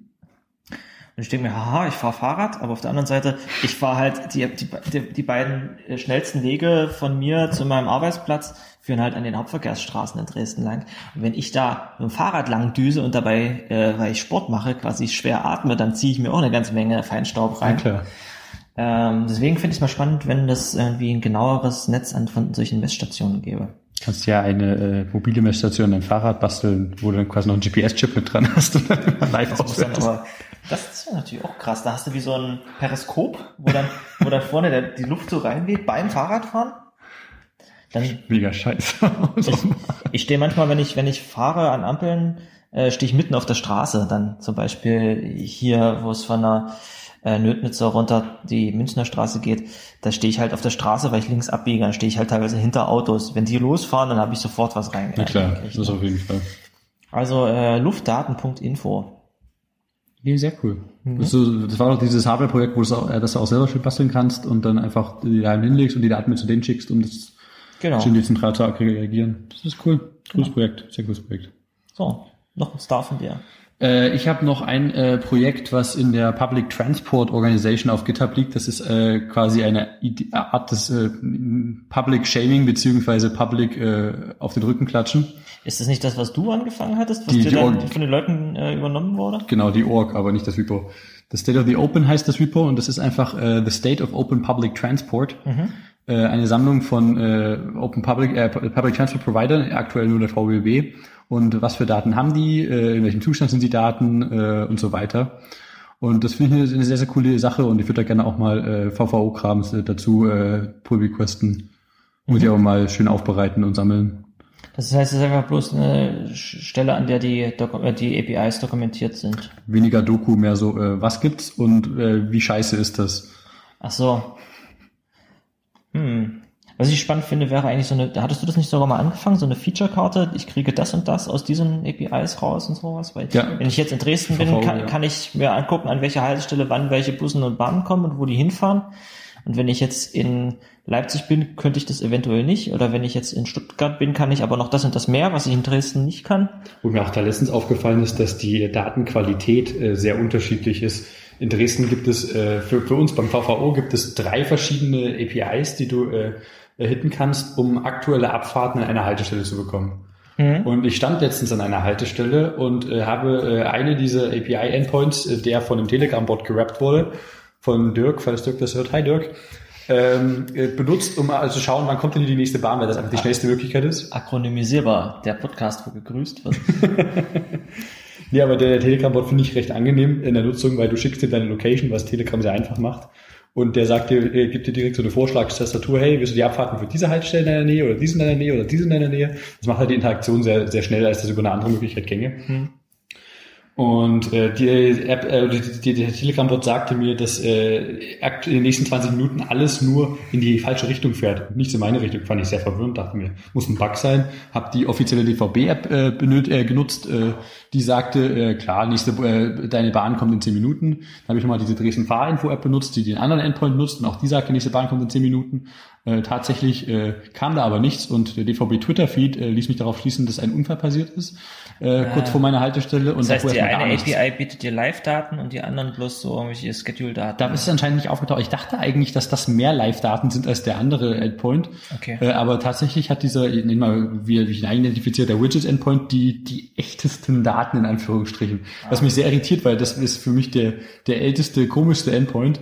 Da fällt mir gerade ein, bei dem das Thema DVB, was einem immer so als schnelles Beispiel einfällt, kam halt bei dem Rust-Meetup auf und da hat einer das DVB-Crate gefunden. Das gleich mal ausprobiert und da kommen momentan keine Daten aus diesem Monitor-Info-Endpoint, den ich da implementiert habe, raus. Haben sich da eventuell die API geändert? Die haben ein paar Details an dem eigentlichen Endpoint geändert. Du musst irgendwelche Parameter, haben irgendwelche anderen Default-Werte und du musst irgendwelche... Da kannst du mir ja nachher mal einen Pull-Request schicken, oder? Ich kann nochmal überlegen, was da sich geändert hatte. Das habe ich in DVB Go hat mir das Lutz als Pull-Request geschickt. Was ich da haben wir schon gegrüßt? 3 aktuell in dieser Folge, wenn ich richtig mitgezählt habe. Nee, aber das Repo Public Style Transport Style of the Open, ich finde es eine coole Idee und ich mag solche, ich wollte das mal machen mit maschinenlesbaren Daten, habe mir extra die Domain maschinenlesbar.de gekauft, das macht nichts. Gibt's nicht .ar? Nee, Quatsch, maschinenles.bar. Oh. Aber bar ist so teuer. Maschinenlesbar wäre gut. Nee. Okay, maschinenlesbar.de. Demnächst mit Inhalt. Nee, da ist schon eine Seite, aber die ist halt ein hässlicher Placeholder, weil ich dann nie wieder dran gedacht habe, da was zu machen. Egal. Hast du noch einen GitHub-Star? Ja, ich habe noch eine kleine coole JavaScript-Library. Und zwar Microsignals heißt die. Ist auch in den Shownotes, und zwar Signals in einer anderen Art und Weise Logik in JavaScript zusammenzuknüppern. Wenn du schon mal Qt gemacht hast, da gibt es ja auch Signals und Slots. Es ist hier ein bisschen ähnlich. Es gibt mehrere Implementationen von Signals. Sind das so wie die Signals aus der RX-Welt oder was? Ein Signal ist quasi, ist einfach erstmal ein Objekt, und auf das kannst du dann Listener adden und dann kannst du drauf dispatchen. Okay, dann ist das, glaube ich, so die ähnliche Idee. Genau, das heißt, du hast es irgendwo rumliegen, du hast so ein Signal und dann kannst du halt mehrere, das habe ich gerade schon gesagt, ich habe das zum Beispiel für dieses Spiel, was ich vor ein paar Jahren mal in CoffeeScript gebaut habe, sehr exzessiv genutzt, weil du halt Events damit verknüppern kannst. Und hast halt unterschiedliche Stellen, wo dann die abgehört werden. Ich mag das Wort verknüppern, immer so. Genau. Und was Microsignals halt ausmacht, ist zum einen, dass es doch dafür, dass es sehr viel macht, schön klein ist. Der Autor hat auch im README stehen, das hat übrigens nichts mit Mini-Signals zu tun. Mir war nicht bekannt, dass es auch schon eine Mini-Signals-Library gab. Witzig. Also Nano-Signals kommt demnächst, oder? Ja, vielleicht. Vielleicht gibt es auch schon, keine Ahnung. Aber zumindest Microsignals ist in TypeScript geschrieben. Das hat auch ein TypeScript-eskes Interface. Cool. Was ich cool finde, ist, das sind so Features, die vielleicht halt aus dem Functional Programming-Umfeld kennst. Und Bluebird hat sowas halt auch. Du kannst auf dem Signal, wenn du dich als Listener addest, kannst du da vorher auch noch sagen Map und Filter. Das heißt, du hast das Signal und dann sagst du, und da fallen halt Sachen raus, weil da irgendwie am Ende einer die ganze Zeit Zahlen, Uhrzeiten, irgendwelche bestimmten Sachen reinschmeißt. Da kannst du halt sagen, ich möchte mich darauf registrieren, aber ich möchte nicht das Signal direkt haben, sondern ich möchte ein gemapptes Signal haben, wo dann alle Events erstmal durch dieses Lambda, durch diese Filterfunktion durch müssen. Und dann kannst du es noch Filter war jetzt das blöde Wort. Und dann kannst du es halt noch filtern. Das heißt, du kannst sagen, hier ist übrigens das Signal und dann sage ich Map, Filter, Add. Und dann fügst du dich als Listener hinzu und hast es aber halt nur ein Subset von den Sachen, die dich wirklich interessieren. Und du hast es vorher noch mal ein bisschen angepasst. Und ja. Das ist eigentlich ziemlich geil. Ein schönes Beispiel dafür fand ich immer gerade aus der, fällt jetzt natürlich immer dieses RX Swift Project ein, aber es gibt ja diese ganzen dieser RX Libs für quasi jede Sprache, die eine sehr ähnliche API haben und quasi auf Signals und Observables und so weiter basieren. Mhm. Und ich fand einmal ein schönes Beispiel für, du hast eine iOS-App, da ist ein Textfeld und der Nutzer tippt in dieses Textfeld ein und du willst dafür Requests an eine API schicken. Und zum einen willst du, dass der Nutzer beim Tippen nicht, du willst nicht jedes Zeichen sofort abschicken, das heißt, du machst erstmal, ich habe die genauen Begrifflichkeiten jetzt vergessen, du legst einfach so ein Delay drauf, dass erstmal der Nutzer, ich glaube nur 3 Sekunden beispielsweise, nichts getippt hat, schickst du einen Request ab und dann kannst du die auch canceln, wenn der Nutzer weiter tippt und erst ab 3 Zeichen wird überhaupt eins geschickt, das lässt sich halt super schön mit Signals auf dem Text-Content von diesem Textfeld einfach mit drauflegen. Das sind einfach quasi 3 Funktionen, die du drüber legst und dann hast du das, was du in sonst sehr komplexer Logik auf klassische Art und Weise bauen müsstest, da zusammengerappt. Nur als ein Beispiel, aber also diese RX-Libs sind generell ziemlich cool und die haben auch so eine wunderschöne Seite, ich weiß nicht, ob du die kennst, rxmarbles.com. Nee, aber die kommen jetzt hoffentlich in die Shownotes. Die kommen auf jeden Fall in die Shownotes, das sage ich auch noch hoffentlich. Du bist derjenige, der es zum Schluss machen muss. Ja, ich hab's gerne mit da unten dazu. Wofür steht RX jetzt mal für mich? Reactive Kram. Also ich meine, Reactive Programming ist mir ein Begriff. Aber ich muss sagen, das sind so Sachen, die kannst du wirklich nur interessant nutzen, wenn du Frontend-Entwicklung machst, wenn du User-Interfaces baust. Und das naja, nicht unbedingt. Das ist ja auch bloß die Idee ist ja nicht so anders als zum Beispiel... Ich meine, interaktive Sachen hauptsächlich. Ach so, ja, okay. Ja. Und das ist ja die Definition von User-Interface, wenn interaktiv irgendwo was ist. Ja, aber ich meine, das mache ich halt leider nicht so häufig. Und manchmal bin ich auch froh, dass manchmal muss ich das machen, wenn ich auf Arbeit irgendwie ein Feature einbaue und das dann auch noch in der Oberfläche der Anwendung mit anbieten muss. Macht manchmal auch Spaß, aber es ist eine Riesenfrickelei. UI-Code ist immer eine Riesenfrickelei.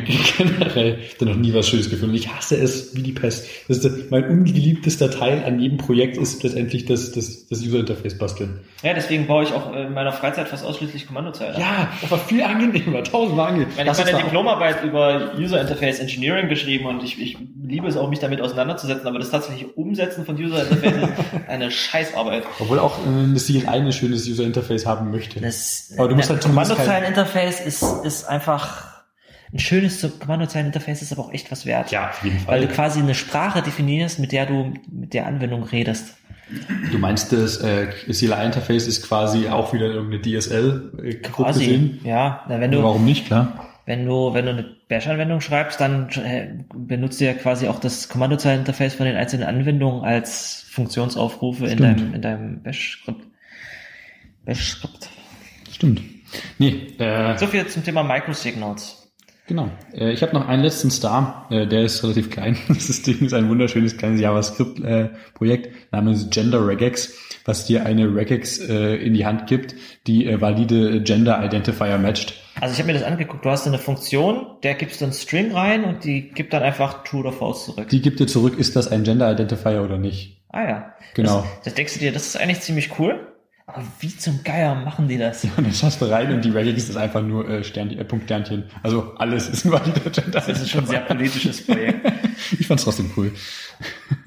Ich mag solche kleinen Spaß. Also ich weiß nicht, ob ich jetzt jemand auf die Füße trete, wenn ich sage, das ist ein Spaßprojekt, aber natürlich würde niemand das einbinden in seine Codebase. Das wäre ja einfach dumm. Können wir irgendwie rückwärts grappen, wer das schon gemacht hat und wer nicht? Du kannst ja mal auf NPM schauen, ob da, wenn das auf NPM liegt, was die Dependents davon sind. So, jetzt muss ich das tatsächlich machen. GenderRegex. Auf der GitHub-Seite ist natürlich nicht verlinkt, ob das bei NPM schon irgendwie hochgeladen wurde. NPM.js lädt langsam. GenderRegex. Naja, ich glaube nicht, dass es das gibt. Doch, da. Tatsächlich. 1.0 Regex und der macht 28 Downloads in last month. Runter, weiter. Dependenz, dachte ich, werden ja auch gelistet. Oder Reverse Dependencies, wie man das merken möchtest. Offenbar nicht so viele. Oder vielleicht sind die nicht gelistet, wenn es keine gibt. Also baut mal GenderRegex in eurer Anwendung. Ich meine, das ist Quatsch, das zu übernehmen in dein Projekt. Du sollst einfach nur zu wissen, dass es halt, wenn du genderbasierte Dinge machst, also dass du da halt drüber nachdenkst. Ist ja auch das Geile, wenn du dich irgendwo anmeldest auf irgendeine Website und die wollen erstmal dein Gender wissen. Warum braucht ihr sowas? Das fand ich krass. Du hast ja auch eine Weile in den USA gelebt.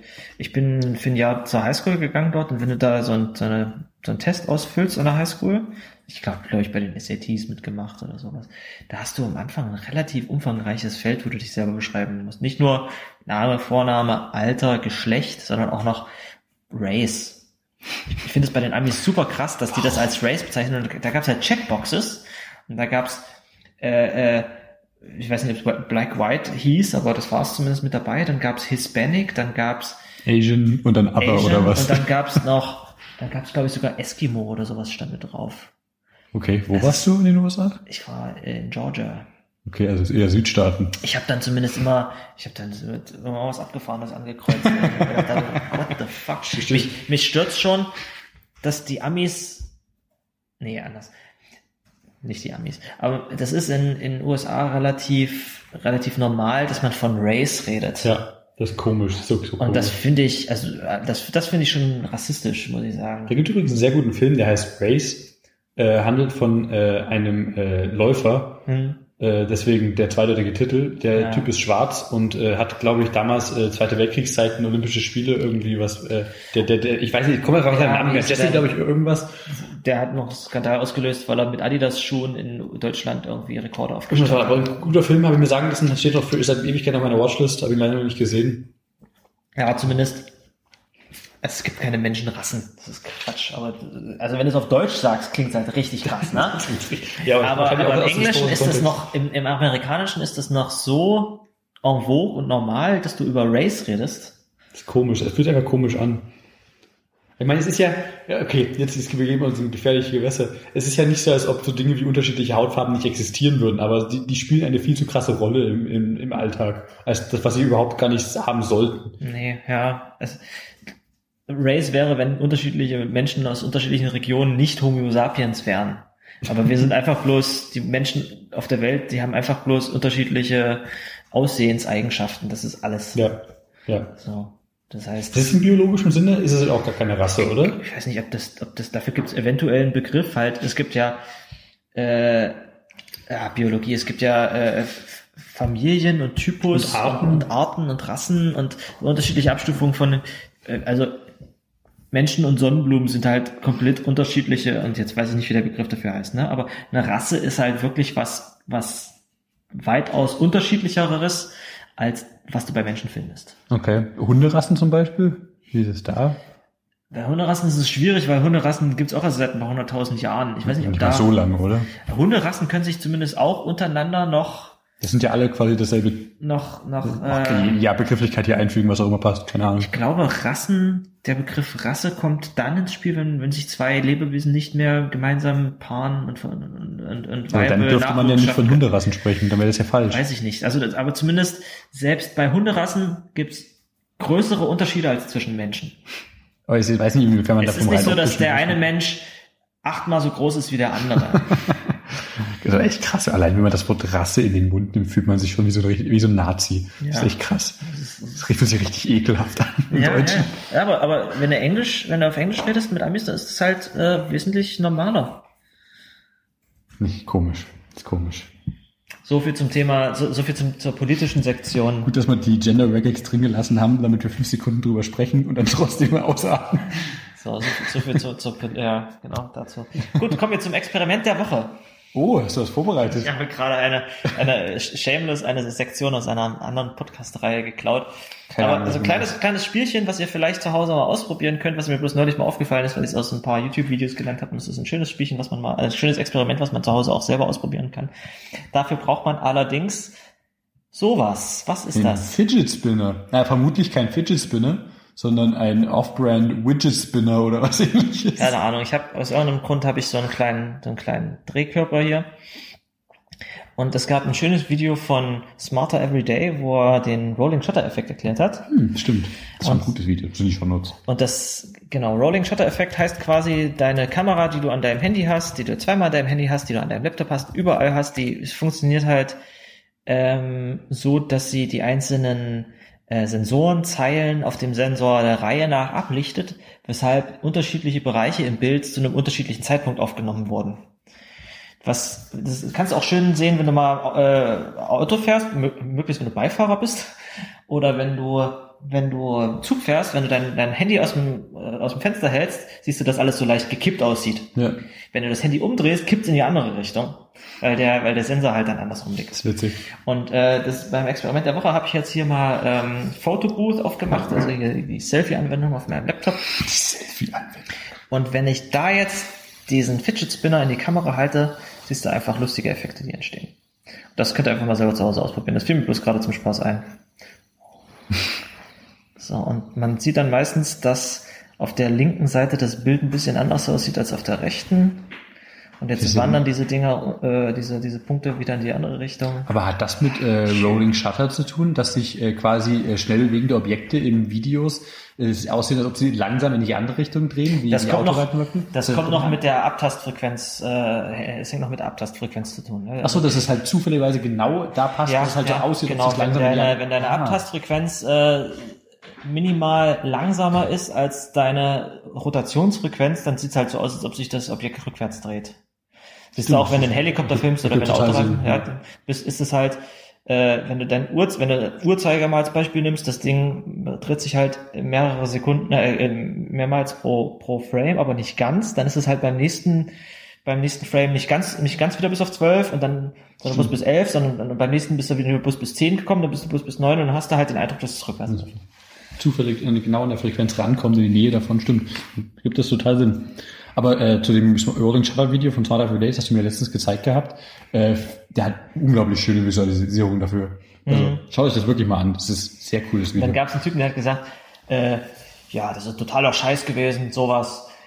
Hauptsächlich, weil ich selber so ein Video neulich erst machen wollte und du bist mir einen Tag vorausgegangen und hat gesagt, und du musst übrigens nicht mit einer Highspeed-Kamera hingehen und irgendwelche großen Flugzeugrotoren abfotografieren. Ich habe hier was gebastelt und dann hat er einfach auf einen Akkuschrauber so einen kleinen Ventilator draufgeklebt und dann den gedreht und dann hat er mit dem gleichen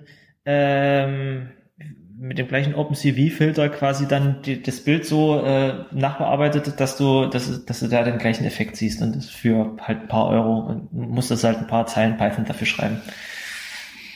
Witzig.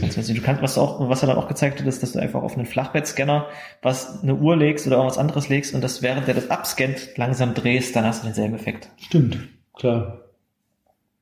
Cool. So.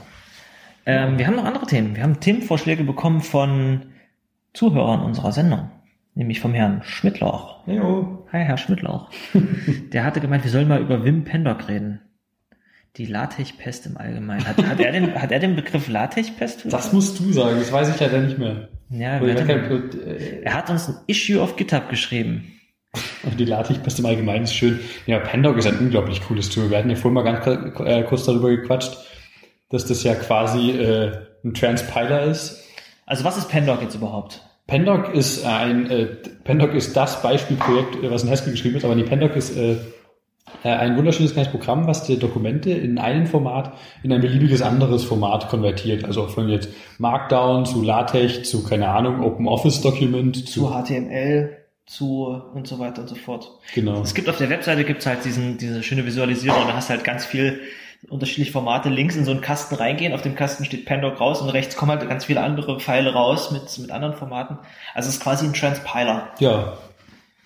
Und wie gesagt, das Beispielprojekt, also für mich das Beispielprojekt für ein Haskell-Projekt, was viele Leute nutzen, tatsächlich. Aber ist sowas in Haskell geschrieben.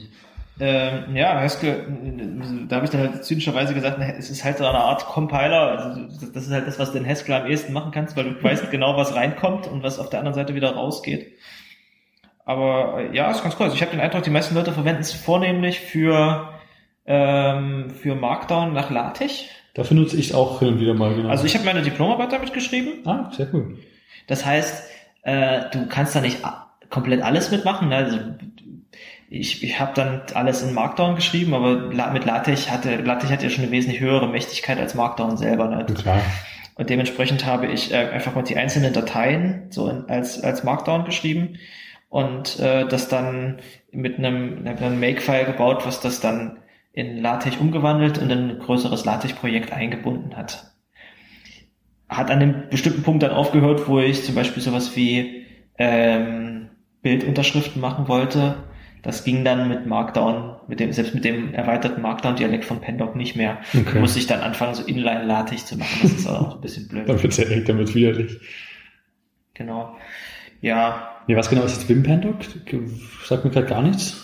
Na, Vim Pandoc ist dann einfach ein Plugin für Vim. Das heißt, die einfache Plugin für Vim. Schreib mal einfach ein Plugin für Vim. Das musst du mit Vim LL machen, mit dieser Vim-Sprache. Was dir dann einfach eine Integration in deinen Editor anbietet und sagt, den aktuellen Buffer halt zu beliebig Output konvertieren. Ja, okay. Genau. Und es highlightet halt noch schön das Markdown, was du schreibst.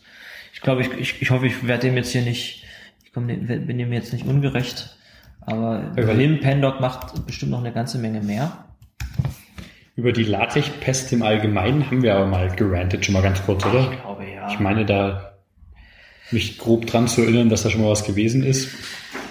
Na, ich schlage regelmäßig vor, dass man dass LaTeX allein aufgrund seiner Funktionalität schon eine Berechtigung hat, aber die Sprache, die man dazu schreiben muss, die kann man halt gerne wegschmeißen und durch was anderes ersetzen.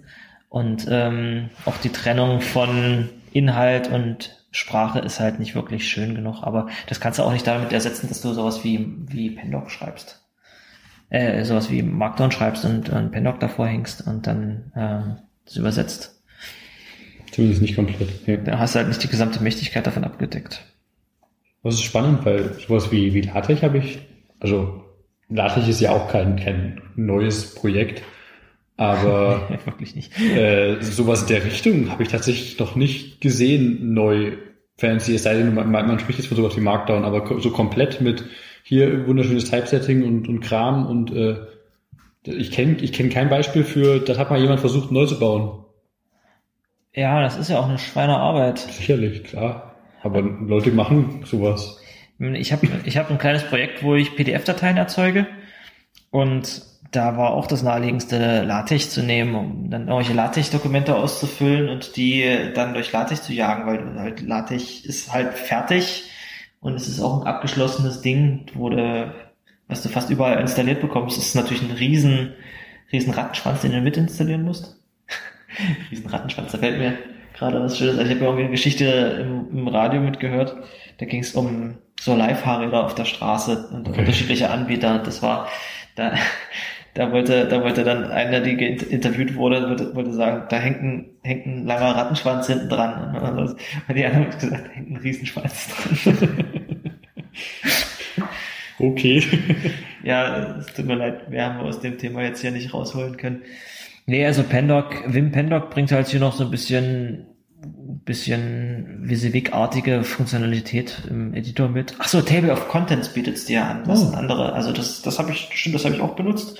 Das heißt, du schreibst deinen Markdown und kriegst halt im Vim Table of Content angezeigt.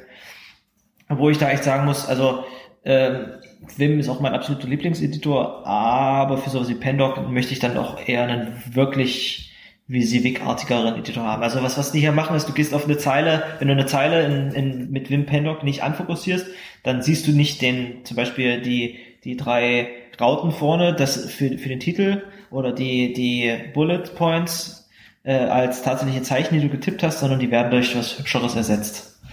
Das ist die WYSIWYG-Funktionalität von Vim Pandoc. Aber tatsächlich, wenn ich Pandoc schreibe für irgendwelche Readmes, dann nehme ich am liebsten dann doch irgendwie sowas wie Type Horror oder irgendwas, was es dann schöner für mich rendert. Ja. Genau. Ja, machen wir weiter. Ich habe letztens Lust gehabt, ein kleines Tool zu schreiben, das dir fürs das Swift-Ecosystem ein bisschen das Leben vereinfacht. Und so habe ich letztens einfach ein paar Mal öfter eine Swift-CLI für irgendwas schreiben oder ein kleines Tool schreiben wollen, CLI meist, die in Swift implementiert ist und irgendwas macht, was auch immer, sei es jetzt ein Telegram-Bot oder irgendein Tool, das man einfach in Noten von der Uni abruft und ausgibt und sonst was. Also wenn du eine Kommandozeilenanwendung brauchst, eine kleine, dann schreibst du wirklich als erstes zu Swift, ja? Ich wollte einfach mal, sehen, das hat sich ja jetzt langsam entwickelt und ist ja irgendwo angekommen. Es entwickelt sich. Genau, es entwickelt sich.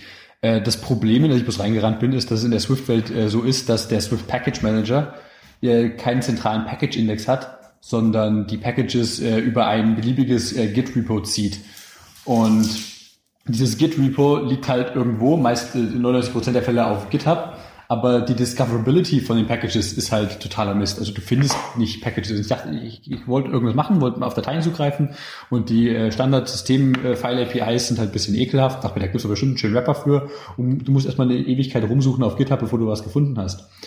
Und da gibt es schon 2-3 Seiten, die da versucht haben, ein bisschen was auf die Beine zu stellen, unter anderem von IBM tatsächlich. IBM und Apple sind da recht dicke, was Swift angeht. Das stimmt, IBM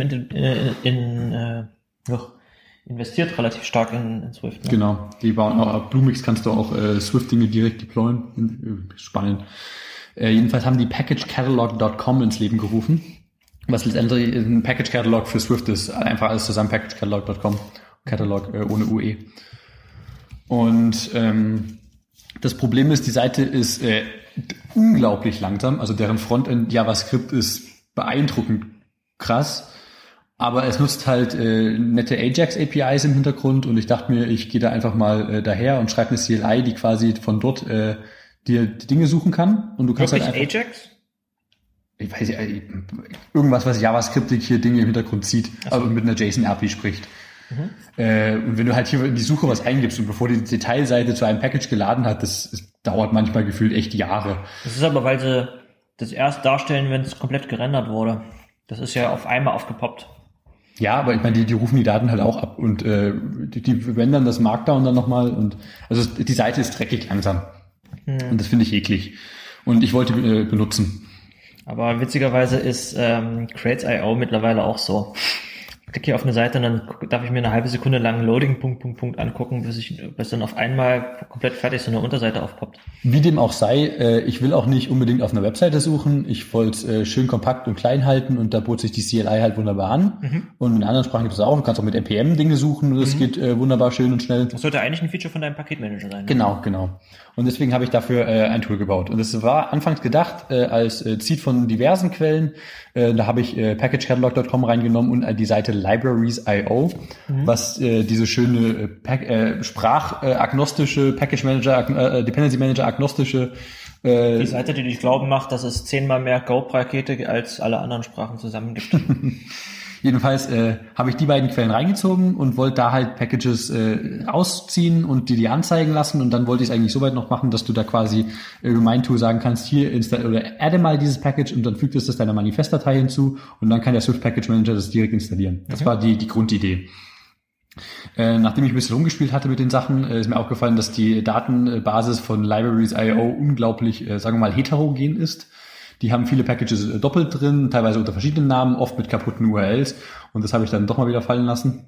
Ach so, und habe nur packagecatalog.com genommen, habe das damit gebastelt, das Tool, habe erstmal noch fallen lassen, dass du das in deine Package-Manifest mit reinziehen kannst. Mhm. Du kannst also nur suchen und du kannst sagen, ich möchte mehr Infos zu einem Package und du kannst sagen, ich möchte das hinzufügen und dann kopiert er dir das Nötige für deine Package-Manifest-Datei in die Clipboard. Und das ist erstmal mal ganz nett. Habe versucht, da ein bisschen Feedback zu bekommen und habe gesagt bekommen, dass doch keine Sau PackageCatalog.com nutzt. Und das, die haben halt, also das stimmt ja auch, niemand kennt die Seite und die haben halt so oder so nie alle Packages, weil die können auch nur GitHub crawlen. Aber es gibt auch keine offizielle, das sind alle Swift-Pakete. Gibt's nicht. Okay. Deswegen bin ich gerade dabei, das Tool nochmal nutzen. Es heißt übrigens Apodae, ist lateinisch für die Familie der Swifts. Hm. Und es lässt sich schön kürzen auf ein Command-Line-Tool namens Apo und kannst einfach Apo-Search Suchbegriff eingeben oder Apo-Info Suchbegriff oder Apo-Add Suchbegriff. Aber es ist eine schöne Abkürzung, die noch nicht so, also als Kommandozeilen-Tool APO ist es halt was sonst selten irgendwo vorkommt. Genau, fand ich echt schön, was da so klang so unbefleckt. Wenn ich Apo eingebe und Tap-Tap mache, kriege ich echt sonst nichts angeboten. Spannend. Genau, hab's wie gesagt mal zusammengeschrieben, läuft auch soweit, nutzt halt die Datenquelle von Package Catalog. Das Problem ist bloß, Package Catalog, gerade für so Info-Requests, ist es ein bisschen schwierig, du musst da case-sensitive tatsächlich bleiben und das macht's halt so unglaublich eklig vom Interface her für den Nutzer zu searchen. Deswegen muss es immer 2 Requests abschicken, einmal die Suche und dann nimmt es das erste Suchresultat und holt dir dazu die Infos wieder raus. Und das ist halt ein bisschen doof, weil es dadurch auch wieder echt langsam wird. Und schreibst du das mit Promises? Ja, tatsächlich, das ist Promise-basiert, aber du musst die halt nacheinander abschicken an der Stelle. Du nutzt Promise-Kit intern, auch ein cooles, eine coole Swift-Library. Nice. Du kannst auch über Homebrew schon installieren, zumindest über meinen Tab. Du hast kein Syntax-Highlighting in deinem Codebeispiel. Ja, was soll ich denn für Syntax-Highlighting nutzen? Das ist Bash. Ja, aber dann macht er dir das kaputt, weil das sind mal ein In dazwischen und sonst was. So. Ich hatte Shell-Highlighting drin, aber das sah halt doof aus, das habe ich da rausgenommen.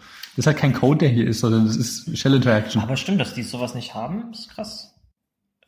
ApoSearch, Rx Swift und dann kriegst du die Ergebnisse. Genau. Ja, das ist cool. Das kannst du noch ein bisschen farbiger machen. Der Output, ich hab's, ist teilweise farbig. Hier habe ich mal nur bold belassen und manche Sachen unterstrichen. Also wenn du dir den Output von sowas wie auf, da ist halt grün. Ach so, wenn du jetzt den Output von so einem Tool wie Yaourt anguckst. Yaourt, ich weiß nicht, ob ich da jetzt ein Bild finde. Der ist halt sehr bunt, das stimmt. Da siehst du halt, du hast halt hier so Sachen stehen wie erst den Namespace, in dem es vorkommt, dann Slash, den tatsächlichen Namen und dann die Versionsnummer. Das könnte man irgendwie farbig trennen bei Yaourt. Ich weiß nicht, ob ich da Bilder von finde. Was finde ich? Bilder von Joghurt. Ja, da unten noch besser. Genau, da hast du hier zum Beispiel das Repo in einer anderen Farbe und in der Version und bei Updates siehst du ja noch das Diff zwischen der alten und der neuen Version in einer unterschiedlichen Farbe. Das ist eigentlich ganz schick. Man könnte es noch ein gutes Stück bunter machen, das stimmt. Nee, aber was mir dann gesagt wurde als Feedback ist doch, Package Catalog ist doch nur ein Subset der Swift Packages. Genau. Und ich habe da mal ein bisschen rumgesucht, das war auch ursprünglich meine Idee, nicht ursprünglich die Idee, aber die Idee hatte ich dann zwischenzeitlich auch schon mal gehabt, warum denn nicht einfach die GitHub-Suche bemühen, habe die Idee aber nochmal verworfen gehabt, weil du dafür ziemlich viele Requests an die GitHub-API abschicken musst. Du könntest das selber irgendwo cachen oder sowas. Aber das wirst du halt auch nicht. Das Schönste wäre halt wie Homebrew, einfach ein Git-Repo mit dem Listing. Ja. Aber das müssen Leute auch nutzen. Das muss irgendwie aktuell halten. Die brauchen halt wirklich einen zentralen Katalog. Die brauchen halt sowas wie NPM oder Crates.io oder müsste es für Swift mal geben. Wäre schön. Was ich aber dann... Gibt es auch, benutzt bloß keine Sache. Ich habe dann aber bei Package Catalog, sorry, trägt sich ja auch offenbar niemand selber ein. Die tragen das hier zusammen für dich. Du kannst Packages submitten. Ganz oben ist ein Submit-Link. Ah, okay. Die wollen dann einfach eine GitHub-URL von dir haben. Das Problem, was sie halt dann machen, ist, die crawlen alle Packages, die sie kennen, regelmäßig, hinten sie mal die GitHub-API, holen sie aktuelle Versionen, die aktuelle README und so weiter. Ja. Und wenn du einmal, so glaube ich zumindest, es verstanden zu haben, wenn du ein Package hier drin hast, dann crawlen sie auch die Autoren regelmäßig nach neuen Repos, schauen, ob das Swift-Repos sind, schauen, ob die eine Package-Swift haben und wenn ja, dann fügen sie die auch gleich hinzu. Also die machen das schon clever, finde ich. Aber sie haben halt so oder so, können sie nicht alles haben, weil das geht einfach nicht anders. Eigentlich, was so ein bisschen der Downfall von packagecatalog.com ist, dass der Name nicht sexy ist. Und da steht auch noch IBM davor. Sehr das ist einfach, das klingt zu sehr nach Corporate. Ja, das ist auch eklig. Was cool wäre, und ich setze jetzt einen Floh ins Ohr. Was cool wäre, apoliday.io als zentrales Package Management System oder als Package Registry für Swift. Ja, aber am liebsten wäre es mir fast, wenn Apple da auf swift.org irgendwie was packages.swift.org oder catalog.swift.org daraus machen würde und das wäre einfach schön sauber. Ja, eigentlich liegt das... ich war sehr froh, dass es packagecatalog.com ist. Vorher hieß das irgendwie irgendwas prefix.bluemix.net/irgendwas/irgendwas/irgendwas und da lief die Seite eine Weile. Ja, die haben wahrscheinlich dann irgendwann endlich mal die Erlaubnis von ihrem Management bekommen, sich mal eine Domain zu registrieren. Aber bitte hier nicht so ein Hipster-Scheiß. Ja, mach bitte einen Namen, der auch sinnvoll ist. Sowas wie Package-Katalog. Aber es ist halt trotzdem IBM, die könnten halt auch Dinge rausfliegen lassen, zum Beispiel die Qtora-Konkurrenz. Ja, deswegen sollte das eigentlich in der Hand von den Leuten sein, die Sprache machen. Nee, eigentlich auch nicht. Warte mal, also bei Ruby Gems ist nicht in der Hand der Leute, die Sprache machen. Das ist so, eigenständig, oder? Die werden so ein bisschen unterstützt von einer anderen Community noch, aber das ist unabhängig voneinander. NPM ist auch unabhängig von Node komplett. Mhm. Theoretisch könnte man Swift-Pakete in NPM packen. Ich habe neulich mal geguckt, wie man Go-Pakete in NPM packt. Gibt's auch schon. Und gut, bei Rust ist es nur der Fall, dass das alles aus einer Hand kommt, was aber an der Stelle auch in Ordnung ist, weil es alles aus der Hand von so einer Organisation wie Mozilla kommt. Bei Swift wäre es fast ein bisschen bedenklich, wenn es so ein zentrales Package Registry von Apple gäbe. Es fühlt sich falsch an. Es fühlt sich echt falsch an. Es wäre wahrscheinlich der anderen Seite ist es aber das, wo du dann am ehesten Discoverability hast und wo du am wenigsten Probleme hast, Leute wiederzufinden, also, oder Pakete zu finden, weil sowas wie Libraries.io, da gucke ich nie hin. Nee, warum auch? Ich meine, der Name ist cool, der Gedanke dahinter ist auch cool, aber du findest halt seltsames Zeugs. Also gerade diese Aussage, das ist irgendwie, das wollte ich vorhin. Aber auch gerade auf Libraries.io kannst du beispielsweise mal nach auf NPM suchen und die Sprache eingrenzen. Wenn du auf NPM suchst und Swift eingrenzt, dann findest du tatsächlich die Dinge in Swift geschrieben, die auf NPM gepublished sind. Echt, sehr witzig. Aber gut, also die haben ja echt ganz viel drin, ne? Libraries.io, die haben Go, Ruby Gems, NPM, PyPy, Packages, weiß ich gar nicht, was das ist, Maven sogar, WordPress-Pakete, CocoaPods, Kran, es sind R-Projekte, Meteor, C-SPAN. C-SPAN ist der Fernsehsender, C-PAN meinst du? C-PAN, ja klar, C-SPAN. Pub habe ich auch noch nie gehört, aber dem Bild nach zu urteilen, es sind das Dart-Pakete, Elm, Julia. Muss ich alle vorlesen. Aber ja, die haben quasi alles, wo man so Dependencies her bezieht. Aber hier steht auch Swift PM. Wo kommt das? Ich habe halt nicht rausgefunden, wo die herziehen. Ich glaube, die crawlen auch plus GitHub. Ich wüsste halt nicht, wo die herziehen, weil du kriegst von denen auch nur eine Git-Höhe. Und hier siehst du schon, die haben zum Beispiel so kaputte URLs wie github.com/github.com/lmofire/lmofire. Was soll denn das? Ja. Also warum steht da noch ein extra github.com vor? Das geht einfach welche vorne auch. Das sind die gerade alle kaputt, die man hier sieht, oder was? Oder github.com/git@github.com. Oh Mann. Aber das unten scheint nicht kaputt zu sein. github.com/ibm/swift/kitura. Ja, und solche Daten was lustigerweise fehlt, was mir gerade noch eingefallen ist Crates.io? Libq.io oder wie hieß das? Include mit Q. Include.org mit Q statt C, das sind dann Qt-Pakete. Schön. So, aber aufgrund der Ladezeit ist die vielleicht zu urteilen, ist die Seite auch vielleicht schon gar nicht mehr da. Genau, Apodidee, angucken. Genau, es ist halt, wie gesagt, nicht allzu nützlich im aktuellen Zeitpunkt. Aha. Kann ich schon über Brew installieren? Ja, wie gesagt, du kannst einfach mal brewtab kiranko/tab/formula/tab klappt, glaube ich, auch. Die Alias sind einfach alles untereinander durch. Du kannst dir irgendwas auf Schwalbe installieren. Ah, nice. Nee, aber zurück zu der Problematik, dass ich, wenn ich die GitHub-Suche direkt ansprechen würde, da unglaublich viele Anfragen machen müsste. Was würdest du da anfragen? Gib mir mal alle Pakete, die zu 90% aus Swift bestehen und eine Swift, wie heißt die Config-Datei? Package Swift beinhalten. Und dafür müsste ich halt für jedes Suchresultat zumindest noch einmal den Request absetzen und das skaliert halt schon nicht mehr. Dann brauchst du noch viel länger als das, was ich aktuell mache. Es gibt, glaube ich, da habe ich irgendwann mal, wo war das, in Changelog drüber gehört, es gibt noch so eine andere API. GraphQL, das ist genau die Überleitung, die ich jetzt machen wollte. Ah! Genau, und das habe ich dann eben gestern, entdeckt. Von der Changelog-Folge weiß ich noch, dass die existiert. Ich habe die Chunks endlich mal genutzt, um damit rumzuspielen. Und ich glaube, ich habe mich gestern in GraphQL verliebt. Das ist unglaublich geil. Ich glaube, ich bin verliebt. Also das ist quasi einfach nur ein Endpoint und an den schickst du eine Query, was irgendwie eine structured Query ist, wo du sagst, quasi hier, das ist das die Infos, die ich haben möchte. Ja. Und die GitHub API füllt dir das quasi nur aus, quasi mit den Daten, die sie haben und schickt es dir zurück. Die machen quasi Pattern Matching drauf, oder was? Es ist nicht Pattern Matching, aber ja, prinzipiell, die füllen dir einfach deine Struktur aus. Du sagst, ich möchte diese Struktur an Daten und du kriegst diese Daten zurück. Nice. Und es ist unglaublich fancy in dem Sinne von, einerseits, du kriegst nur die Daten, die du haben möchtest. Ja. Du kriegst nicht mehr und du spammst nicht den Nutzer mit unendlich vielen Daten voll. Das Ganze ist typisiert, sprich, du kannst nicht aus Versehen irgendwo, keine Ahnung, einen String reinspeisen, wo du eigentlich irgendwo einen Parameter, einen Integer erwartet, dass solche Attribute überall noch mit dran und du kriegst das alles in einem Request. Und somit kann ich einen Request an GitHub schicken, von wegen, such mal bitte nach diesem Suchstring alle Swift-Lang-Repos durch. Nice. Und ich möchte bitte du kannst leider nicht filtern im GraphQL, es ist halt nicht wirklich eine Query-Language, es ist eine Art Structure-Language, aber ich kann mir zumindest die Git-Object-ID von der Package-Swift mitgeben lassen. Und muss ich dann kleinzeitig nochmal die filtern, die einfach keine haben, die schmeiß ich dann wieder weg. Und dann kannst du die Datei quasi direkt runterladen. Muss ich ja nicht mal. Das reicht mir ja schon, dass die existent ist.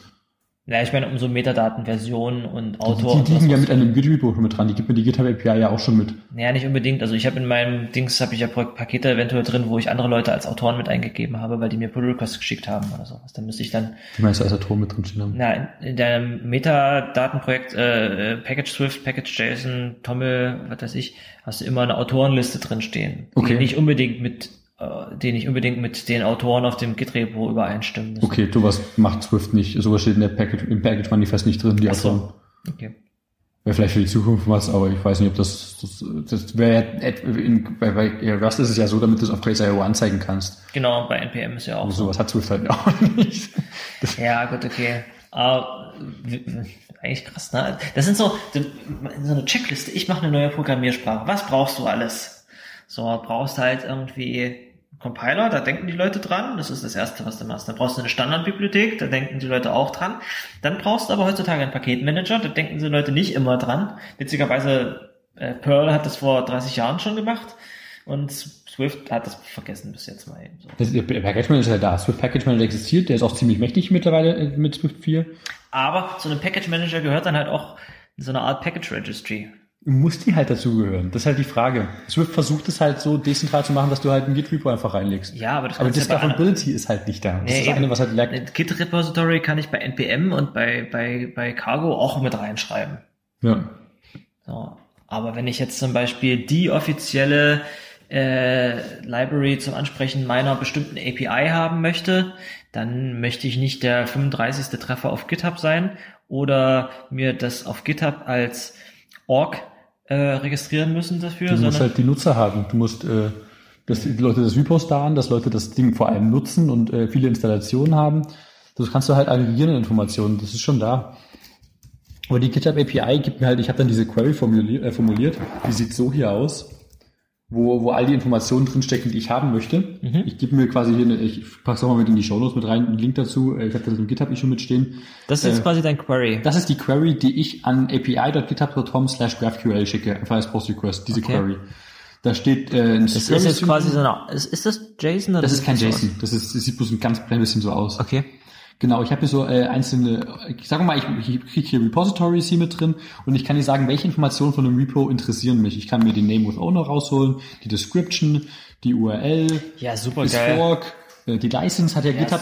Das ist mega nice und dann kriege ich diese Daten raus. Ich fand das einfach großartig und habe dann zufällig mit... Ist das der offizielle GraphQL-Editor, den du da hast? Oder? Das ist GraphIQL, das ist einfach ein Client, an dem du mit das rumspielen kannst. Ja, das ist super. Also wenn ich überlege, wie ich da gesessen habe, ich meine, für mich ist kein Verlust. Ich habe rumgespielt und Spaß gehabt, aber für die Firma, für die ich arbeite, ist da halt Arbeitszeit drauf gegangen. Ne? Also, dass ich irgendwie so eine REST-API wurde entweder über Queries oder über den JSON hinschickst, dann bestimmte Anfragen rauskriegst, ich dann mit so einem Tool wie Insomnia oder wie heißen die Alternativen dazu, ja, irgendwelche REST-Endpoints abfrage, um bestimmte Daten zu aggregieren. Wenn ich mir das da angucke, dann sagst du, hier bitte füll das mal für mich aus. Das ist einfach so simpel. Ja. Das ist wunderschön. Ja. Wie gesagt, es fehlen ein paar Möglichkeiten, die du halt von der Query-Language erwartest. Du könntest sagen, gib mal bitte alle Repos, wo das so und so ist, also so eine Where-Filter oder einen Like-Filter wie das SQL. Sowas kann das nicht. Aber so könntest du serverseitig implementieren. Die serverseitige Implementation von GraphQL ist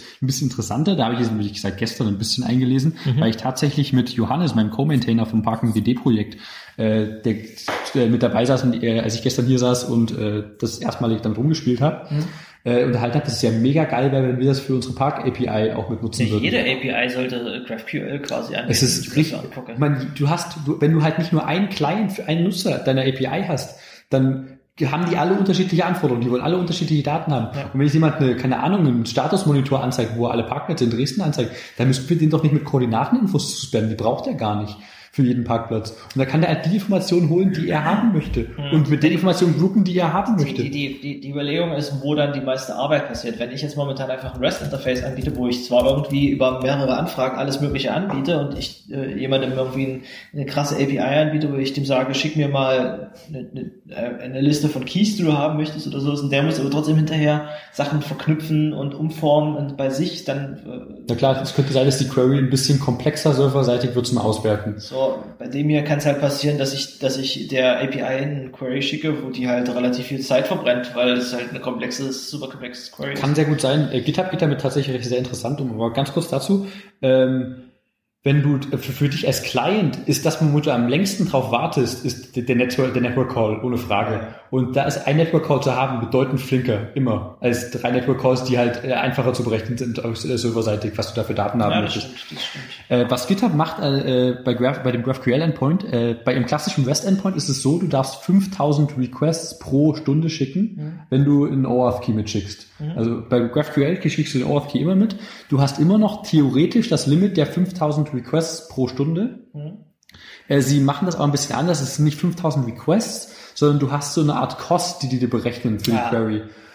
Aufgrund ein paar Sachen. Und die Queries, die ich bisher abschicke, ich kann mir die Kosten mit ausgeben lassen. Das ist auch bloß quasi ein Parameter, in dem, was ich mir haben möchte. Ja. Die haben alle eine Kost von 1 und ich habe meine 5, mein Budget. Quasi Komplexität deiner Anfrage. Genau. Und wenn ich jetzt irgendwie eine Anfrage in der Sprache erlauben würde, wo ich sage, joine mir mal über mehrere Tables oder sowas, dann wird die Kost wahrscheinlich ganz schnell hochgehen. Na klar, aber ich meine, das ist auch ein super Ansatz, den GitHub da fährt, dass sie quasi diese Kost da berechnen, diese Komplexität und die einfach das Budget an der Komplexität halt festmachen. Du hast halt 5000 Punkte, die du pro Stunde verbraten darfst und selbst, ich dachte, ich habe hier vielleicht schon mehr als einen verbrannt, aber nee, das ist auch nur sehr simpel, zählt als Cost 1, ist unglaublich cool.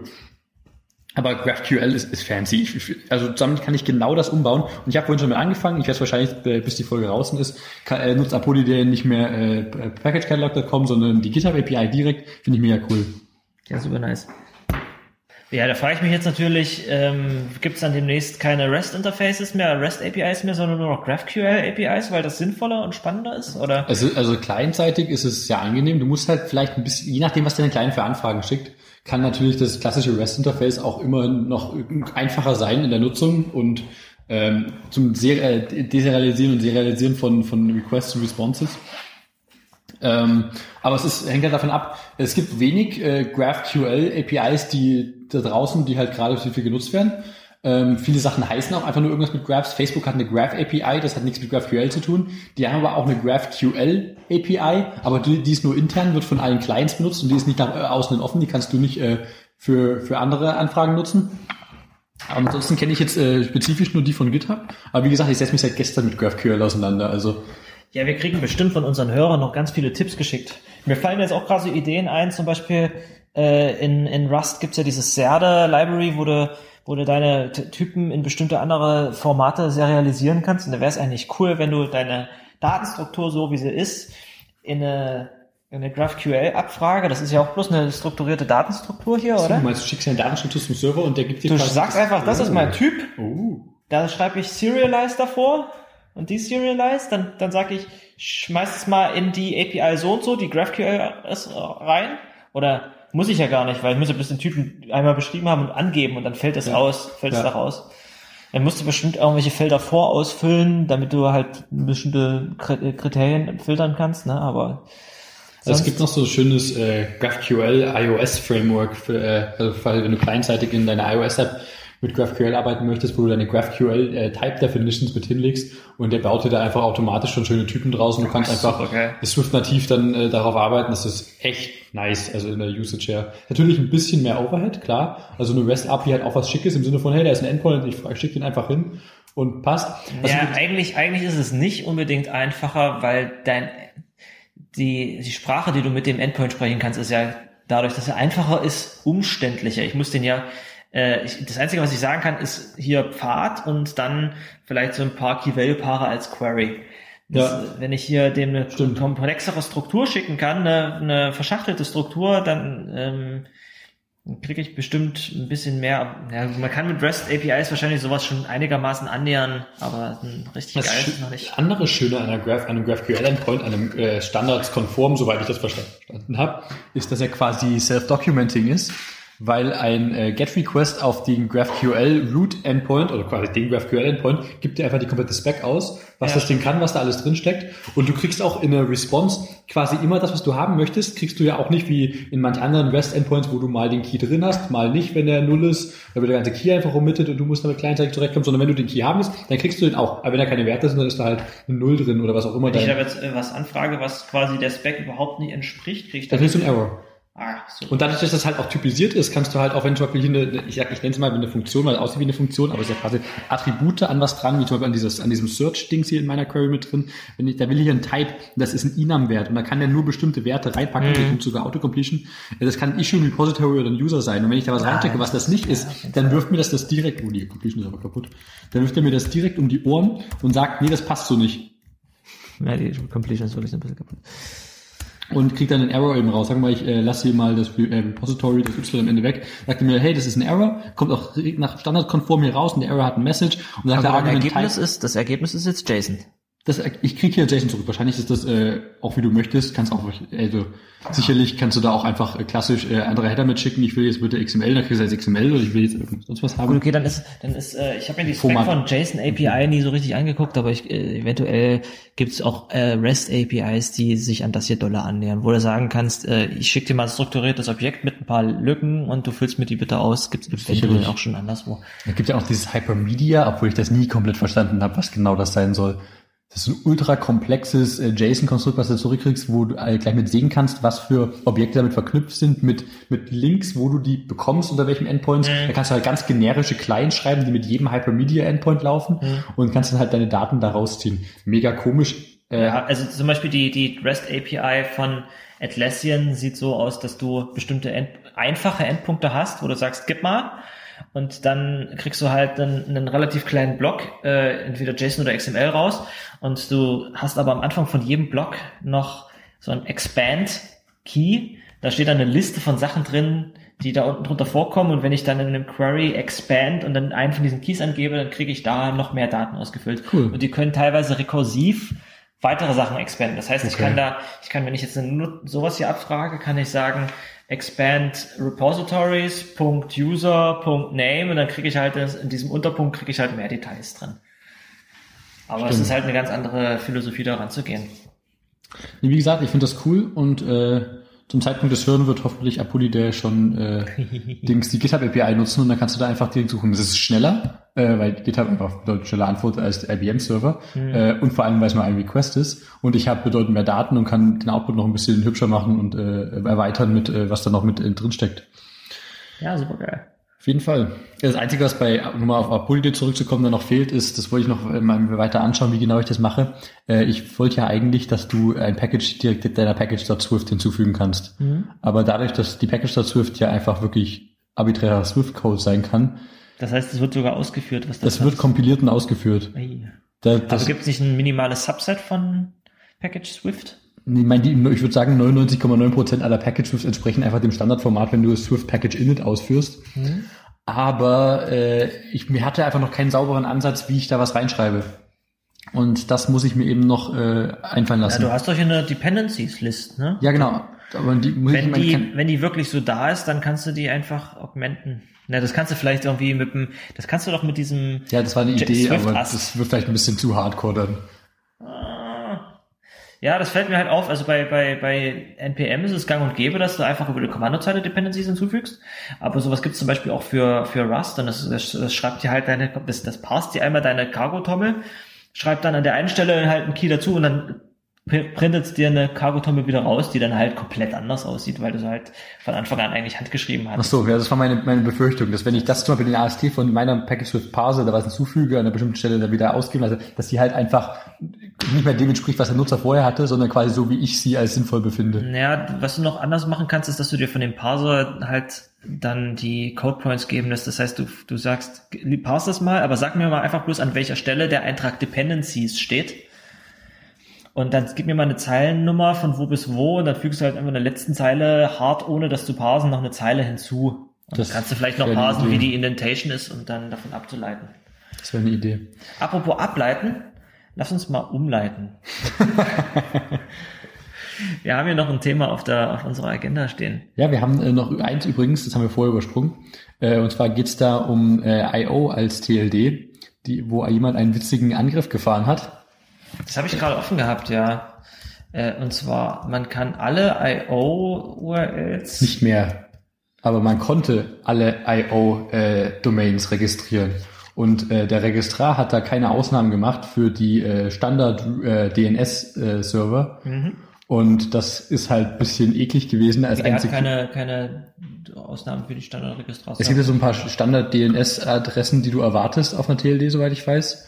nick.io oder sowas. Das ist so eine Standardseite dafür, wo du den Registrar erwartest zu finden, aber ich kenne mich da jetzt nicht so im Detail aus, als dass ich wüsste, wie die genau heißen, mich den Blogpost mal lesen. Wer verwaltet denn IO-Domains? Indischer Ozean, Inselgruppe, IO halt. Irgendwas im Indischen Ozean. Okay, krass. Ist auch eine Nation, tatsächlich, oder ein Teil einer Nation. Ja, so wie Tuvalu, die wahrscheinlich die Hälfte ihres Landeseinkommens damit machen, TV-Domains zu verkaufen. Obwohl TV-Domains sind nicht mehr hip, ne? Nee. Ich gucke halt kein Mensch mehr Fernsehen heutzutage. Oder RS für die Wrestler, das ist ja auch Serbien. Die sind schon teuer. Ja, I.O. ist auch nicht billig, leider. Du hast Kilian I.O., ne? Ich habe Kilian I.O. und ich habe nur wieder auch eine Anfrage von irgendeinem Herr Kilian oder einem mit Vornamen Kilian, der die von mir kaufen möchte, aber ich will die nicht hergeben. Außerdem ist das meine Standard-Mail-Adresse. Die Domain kostet mich, ich glaube, 30, 40 $40 im Jahr, was ziemlich viel ist, finde ich. Aber die Anfragen, die bieten mir auch immer nur wenige hundert. Also dafür würde ich sie eh nicht verkaufen wollen. Ja, wenn du mal so zusammenrechnest, was wir so im Jahr für für Domains ausgeben. Ja, für Top-Level-Domain? Nein, die TLD habe ich noch nicht .kilian oder so. Das wäre jetzt als nächstes bei der ICANN mal anfragen. Ja, aber zurück zum Angriff. Der Typ hat...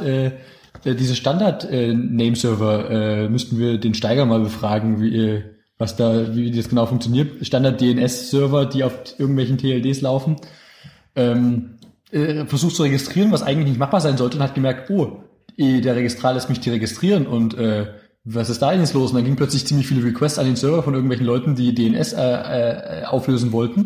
Und er hat 4 von diesen, ich glaube standardmäßig 7, meint er in seinem Blogpost, Servern registriert und hätte damit komplett DNS halt für IO-Domains poisonen können. Und das ist halt schon irgendwie ziemlich bitter. Der hat das den Leuten darauf aufmerksam gemacht, von die IO verwalten. Und die haben ihm die Domains dann wieder abgenommen und gesperrt, dass Leute die registrieren können. Aber sowas soll doch bitte nicht einfach möglich sein. Aber apropos Steigerfragen, zufälligerweise ist Steiger heute auch mit hier. Und wo kommst du denn her? Aus meiner Programmierecke. Und hackt im Hintergrund rum. Kannst du da ein bisschen mehr Licht drauf werfen, wie sowas funktioniert? Also du hast schon recht gehabt mit den Nameservern, die da an well-known addresses erreichbar sind, so NIC oder NOC, je nachdem. No. Also NOC Network, oder Klopf. Information oder Operation Center. Also Network, okay, ja. Und neben dem DNS gibt es ja auch noch das Who-Is-System, über das man ja rauskriegt, wer eine Domain registriert hat. An wen muss ich mich wenden, wo gehören die Briefe des Anwalts hin, wenn man es wegschicken muss. Und ich nehme an, dass es darüber ein Problem gegeben haben könnte, weil man halt das Who-Is-System anfragt erstmal, um rauszukriegen, wie ist denn der Nameserver. Also das ist immer das über das Who ist, oder gibt es da irgendwelche anderen Sachen, wo der DNS-Request eher hingeht? Also auf der normalen Ebene, also wenn ich eine normale Domain anfrage, Second-Level-Domain, dann läuft das ja eigentlich immer damit einher, dass ich die Domain anfrage und der Nameserver mir sagt, okay, du willst den SOA-Record, den Start of Authority-Record an der Stelle, und er sagt, okay, wenn du den SOA-Record anfragst, dann schicke ich dir nochmal die Nameserver mit. Weil es ja sein kann, dass mein Nameserver in meiner Domain liegt. Ah, na klar. Und damit ich dann nicht in eine Endlosschleife komme, macht er das jetzt direkt mit.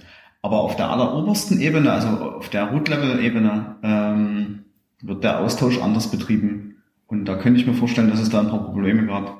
Und die IO-Leute haben sich vielleicht gedacht, wir müssen das ein bisschen hipstermäßiger aufziehen. Und das ist ja kein Hipster, wie gesagt, das ist einfach Indischer Ozean. Vielleicht, keine Ahnung, ich weiß es nicht. Warum müssen wir jetzt unsere eigene Top-Level-Domain hier verwalten? Die haben doch so ein paar Inseln bloß. Ja, keine Ahnung, aber wahrscheinlich haben die das einfach versäumt. Ja, auf jeden Fall. So. Es war natürlich ein bisschen bitterer Angriff, wenn du halt quasi die kompletten DNS-Traffic da... Das Interessante ist, woher die Adressen haben, weil normalerweise ging es ja vorher auch, also... Entweder hat es die ganze Zeit über eine Art Fallback funktioniert.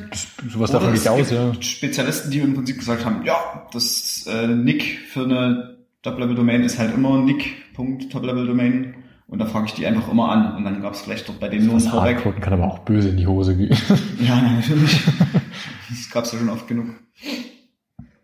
Tja. Nee, war einfach eine witzige Sache. Da kann ich so gestolpert, und als Inhaber einer IO-Domain hat mich das natürlich direkt mal interessiert. Also hier gibt's den IO Domain DNS Trust Graph, der viel zu groß ist, um den hier darzustellen.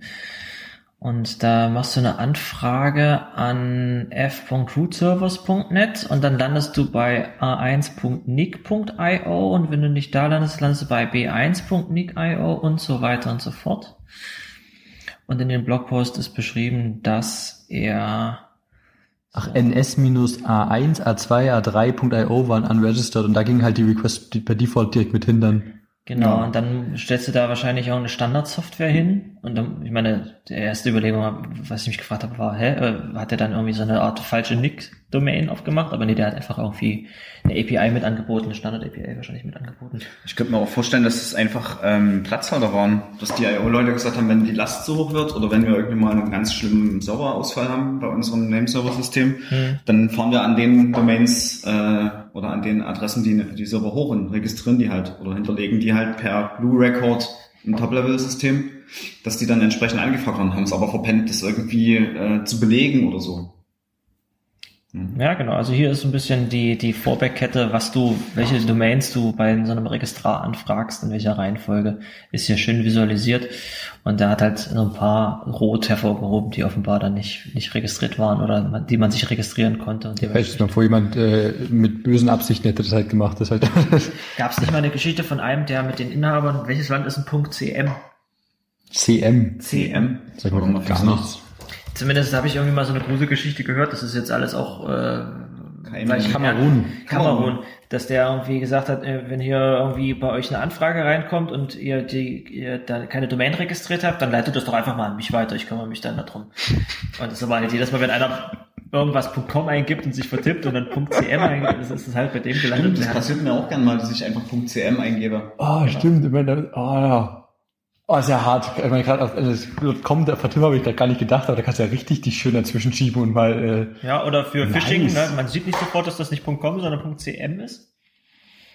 Aua. Ein anderer Hack, der neulich irgendwo mal drüber gegangen ist, also es war, glaube ich, kein Hack, aber war, glaube ich, auf Twitter, warum es eine schlechte Idee wäre, Emojis als Top-Level-Domain oder als URL-Namen. Hängt vom der TLD ab, dass das möglich ist. Ja, du hast dann zum Beispiel, deine URL ist hier Padlock Emoji HTTPS.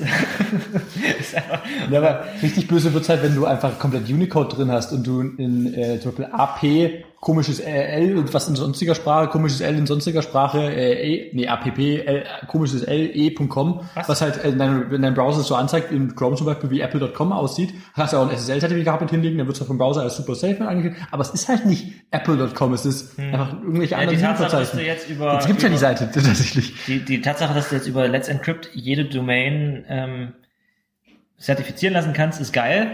Jetzt ist natürlich der Angriffspunkt, dass deine Domain so aussieht wie die Originaldomain, ne?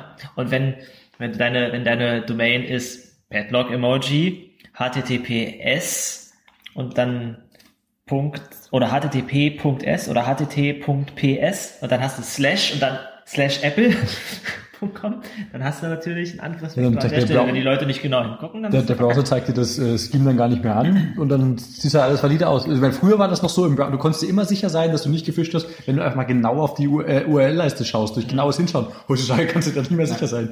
Ja, was halt auch dazu beiträgt, dass sowas wie ein URL-Parser im Browser mit eines der wichtigsten Sicherheitsmerkmale ist, dass das sauber gepasst wird. Also mein Browser zeigt mir an, welcher Teil dieser URL jetzt hier Protokoll ist und welcher Teil Domain ist und welcher Teil Query ist. Ja, das wird ein bisschen farbig hervorgehoben, aber wenn der sich da verschluckt, weil du irgendwas drin hast, was der nicht richtig hinkriegt.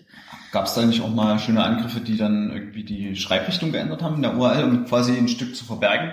Oh Gott, das war mit so einem Right-to-Left-Character dazwischen. Ja, und dann wieder genau. Oh Gott. Das ist halt die Begründung dafür, warum du nicht alle möglichen Unicode-Zeichen in URLs erlauben möchtest, ne? Sondern nur so Subsets. Okay. Weil du zum Beispiel Unicode-Zeichen hast, die sagen, geh mal wieder ein Zeichen zurück, dass ich mehrere Zeichen übereinander schreiben kann. Ne? Dann hast du nicht Apple, sondern zweimal A übereinander.com, ppl.com. Ne? Das ist dann nicht, es sieht genauso aus wie Apple, weil es zwei übereinander liegende A's sind. Es hat drei A's, eines mal. Oder du nimmst dieses russische Zeichen, was genauso aussieht wie ein A. Ich hab's noch. Safari zeigt es mir an als XN-, also so wie man halt so die Sonderzeichen-Domain anzeigt, 80 AK 6 AA 92E.com. Wenn du in Chrome die Seite aufrufst, dann steht in der URL-Leiste einfach apple.com. Wie ist die, gab es nicht einen Namen für diese Schreibweise? Ist das Punicode oder so? Punicode, ja. Genau.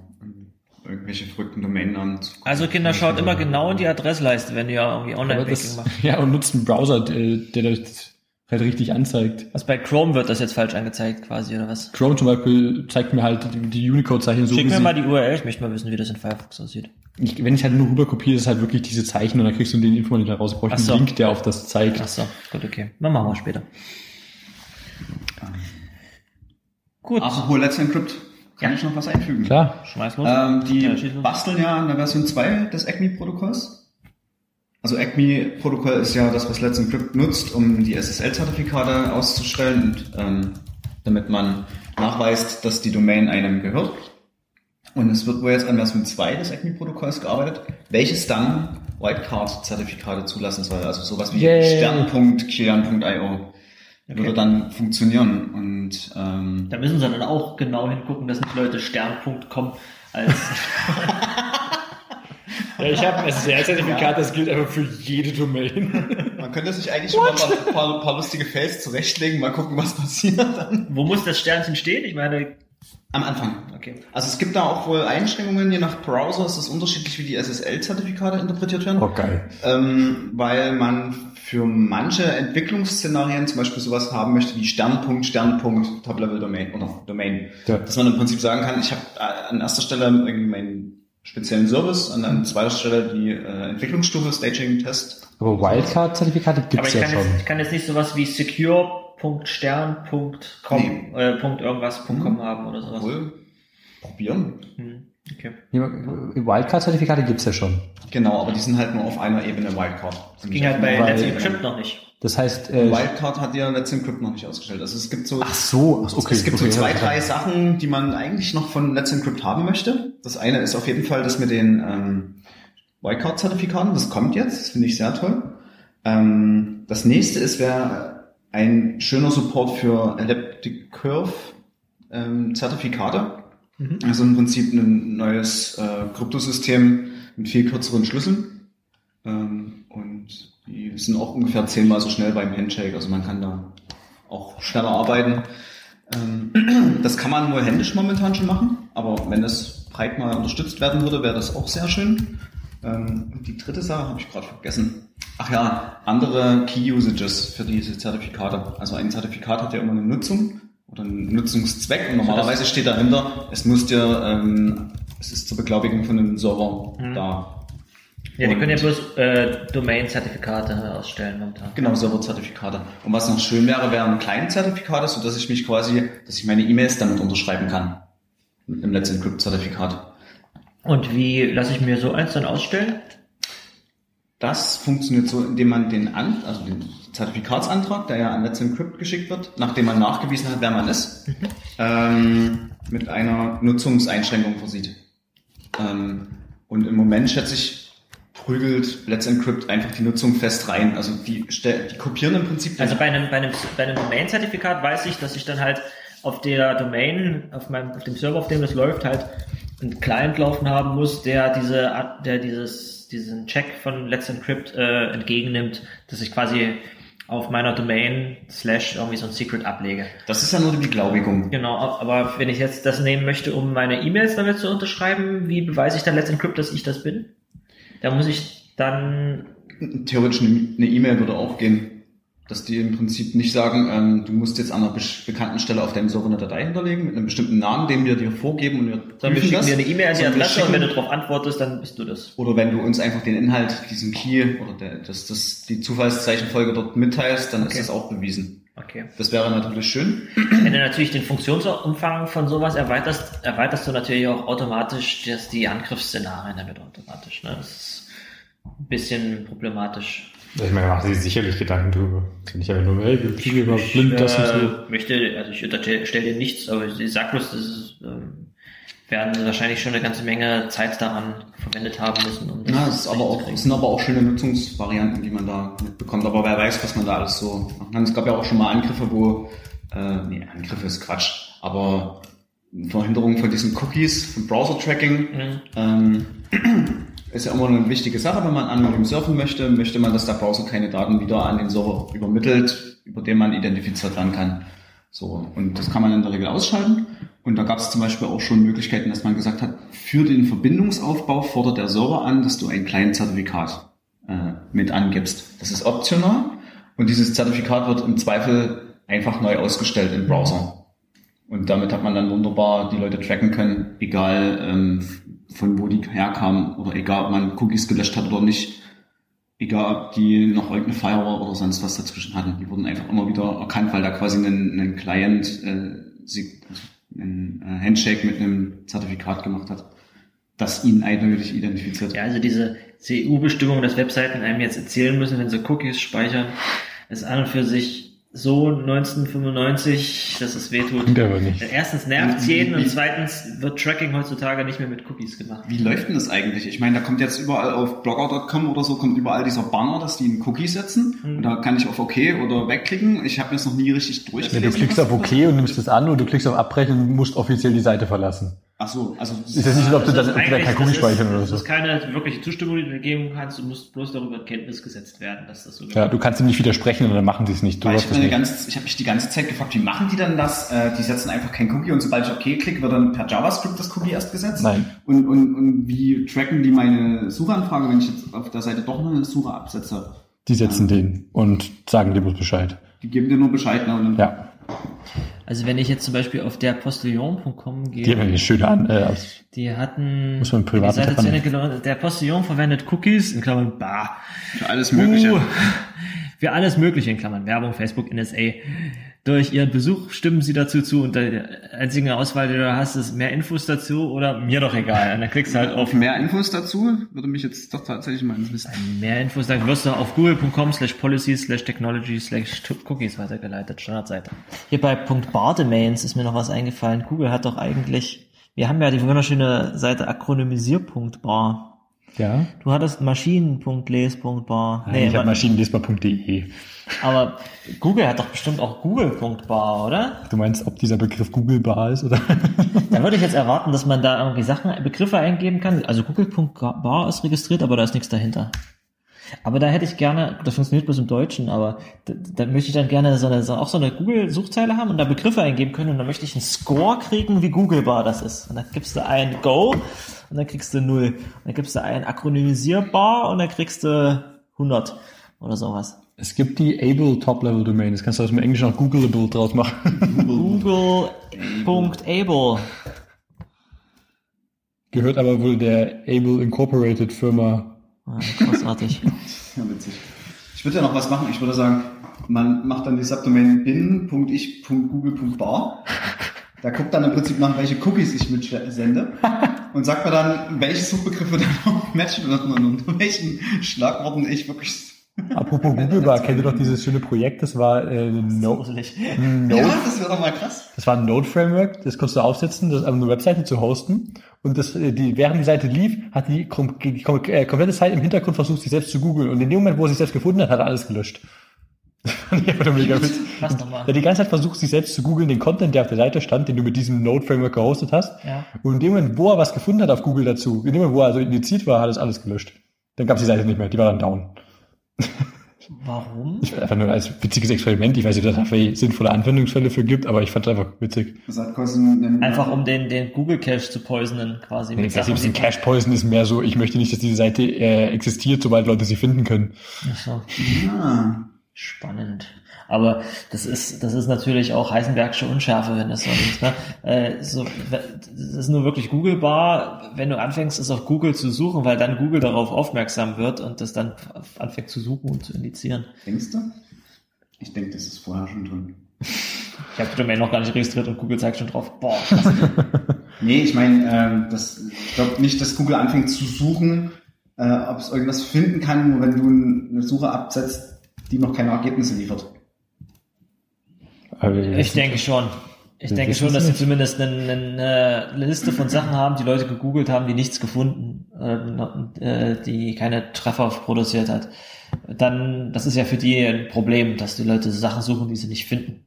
Und dann möchten sie entweder rausfinden, liegt das daran, dass der Typ sich vertippt hat? Und selbst dann könnten wir hier schauen, dass wir gucken, was sind so typische Vertipper und ihm dann die Sachen, die er wahrscheinlich eigentlich gemeint hat, anbieten.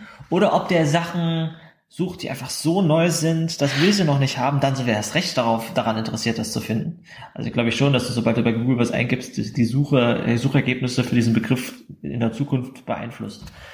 Auch allein Sachen, die häufiger gesucht werden, werden auch in den Trefferlisten wahrscheinlich höher gerankt. Also so eine Score, die dann direkt mit drauf liegt. Das kann nicht sein. Wenn du einen Begriff suchst bei Google, ist das ja Information, die du erzeugst.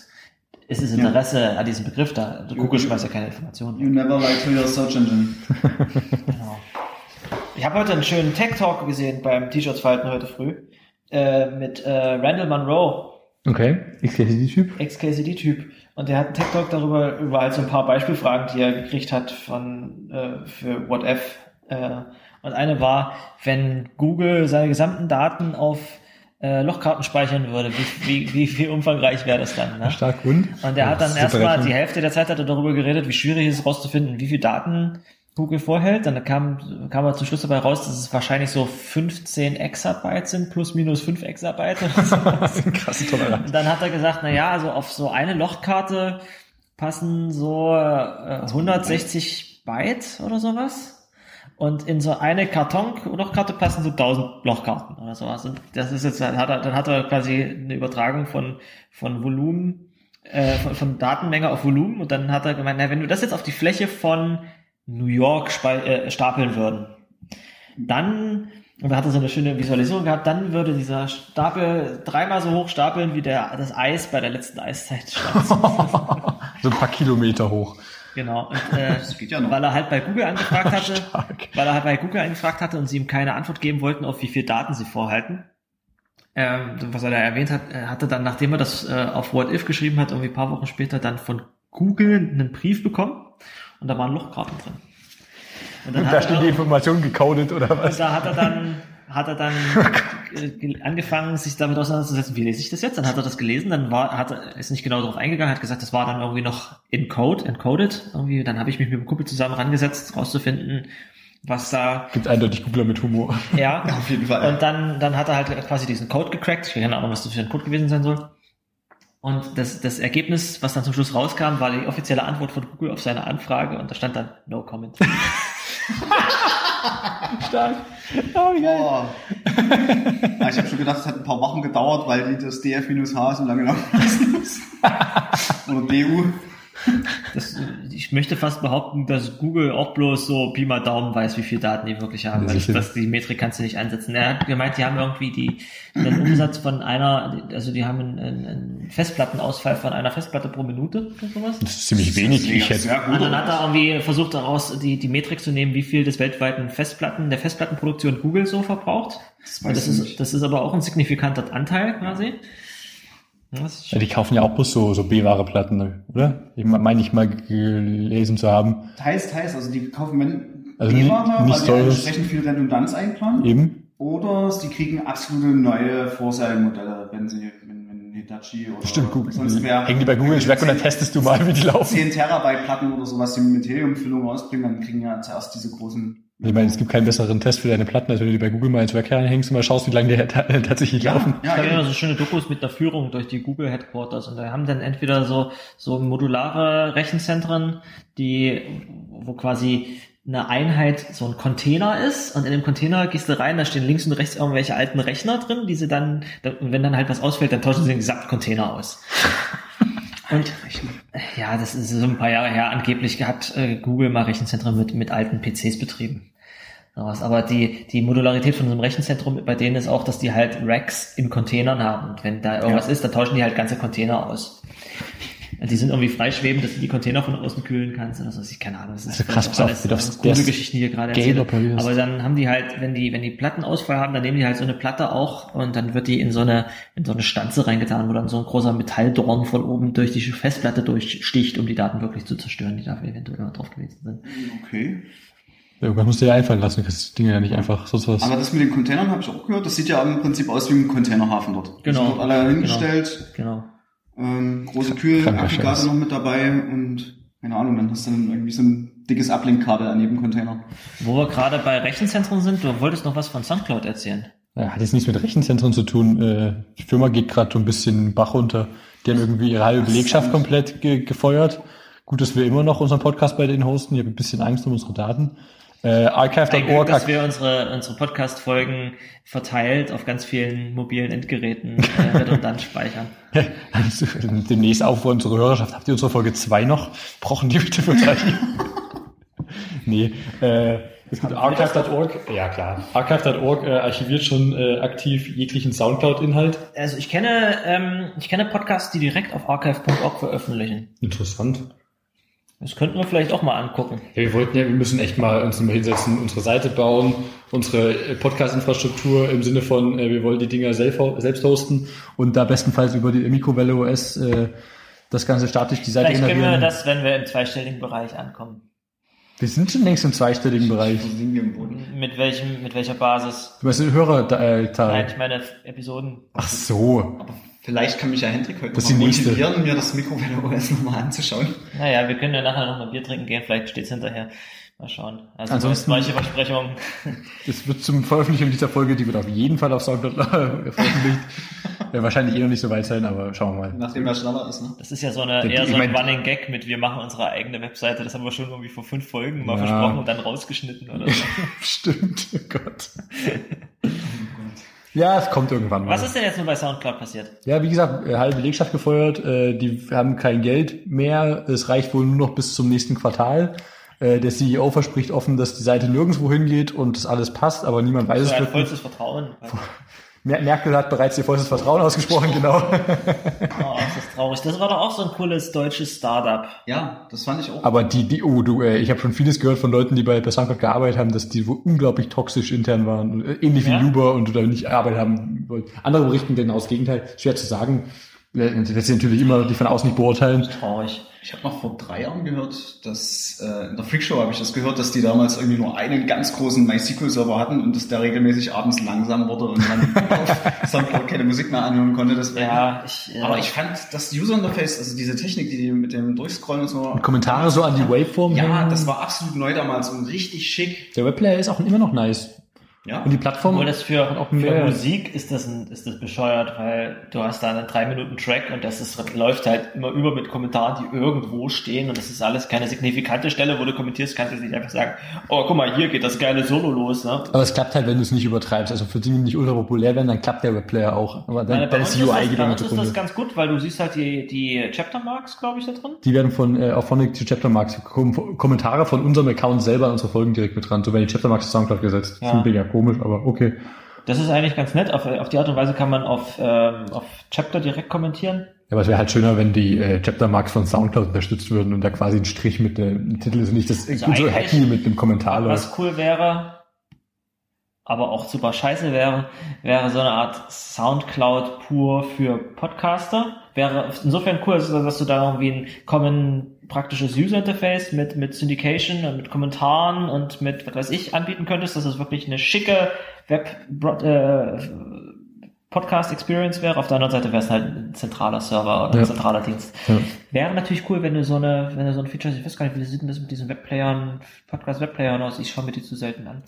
Das Ding, was nochmal uns zu Menschen in die Mikrowelle-Leute direkt mal eingebaut haben auf ihrer Seite, ist auch unglaublich schick und läuft ziemlich gut. Und die haben auch direkt eine Formatauswahl. Du hast halt direkt, ich glaube, du kannst das Auphonic-Teil sogar mit nutzen, wenn du möchtest. Da kannst du direkt die Transkripte sogar mit einblenden und das funktioniert auch super. Da hast du Striche mit Chaptermarks. Ist halt nicht ganz so schick, aber es gibt viele Möglichkeiten. Viele Möglichkeiten. Ja, wollen wir es damit rappen? Ich würde schon sagen, ja, für heute. Also, wo wir nämlich gerade meta über unseren Podcast reden, kommen wir doch mal zur Hausmeisterei. Also, das war Folge 008 von Akronymisierbar. Vielen Dank für eure Aufmerksamkeit. Vielen Dank für euer Feedback und eure Themenvorschläge auch. Und vielen Dank, dass ihr... Bitte mehr davon. Wenn ihr ein cooles Thema habt und in der Gegend von Dresden wohnt, kommt doch mal vorbei und quatscht mit uns. Ja, schreibt doch mal. Ansonsten sind wir auch sehr präsent. Sprecht uns einfach mal direkt an oder über Twitter auf @akronymisierbar oder unsere persönlichen Handles @hoodie_de, das bin ich. Ich bin Kilian KOE, ein L bitte. Ich habe ein witziges, kleiner Einwurf von der Stelle. Ich habe mir letztens den Twitter-Account Kilian KOE mit 2 L registriert, wo einfach nur ein Tweet war von wegen, du bist hier falsch und dann Link zu mir. Twitter hatte den Account suspendet, weil ich das nicht witzig fand. Oh. Und, ich bin Ed Steiger mit einem T. Genau. Also das war... Mit einem E.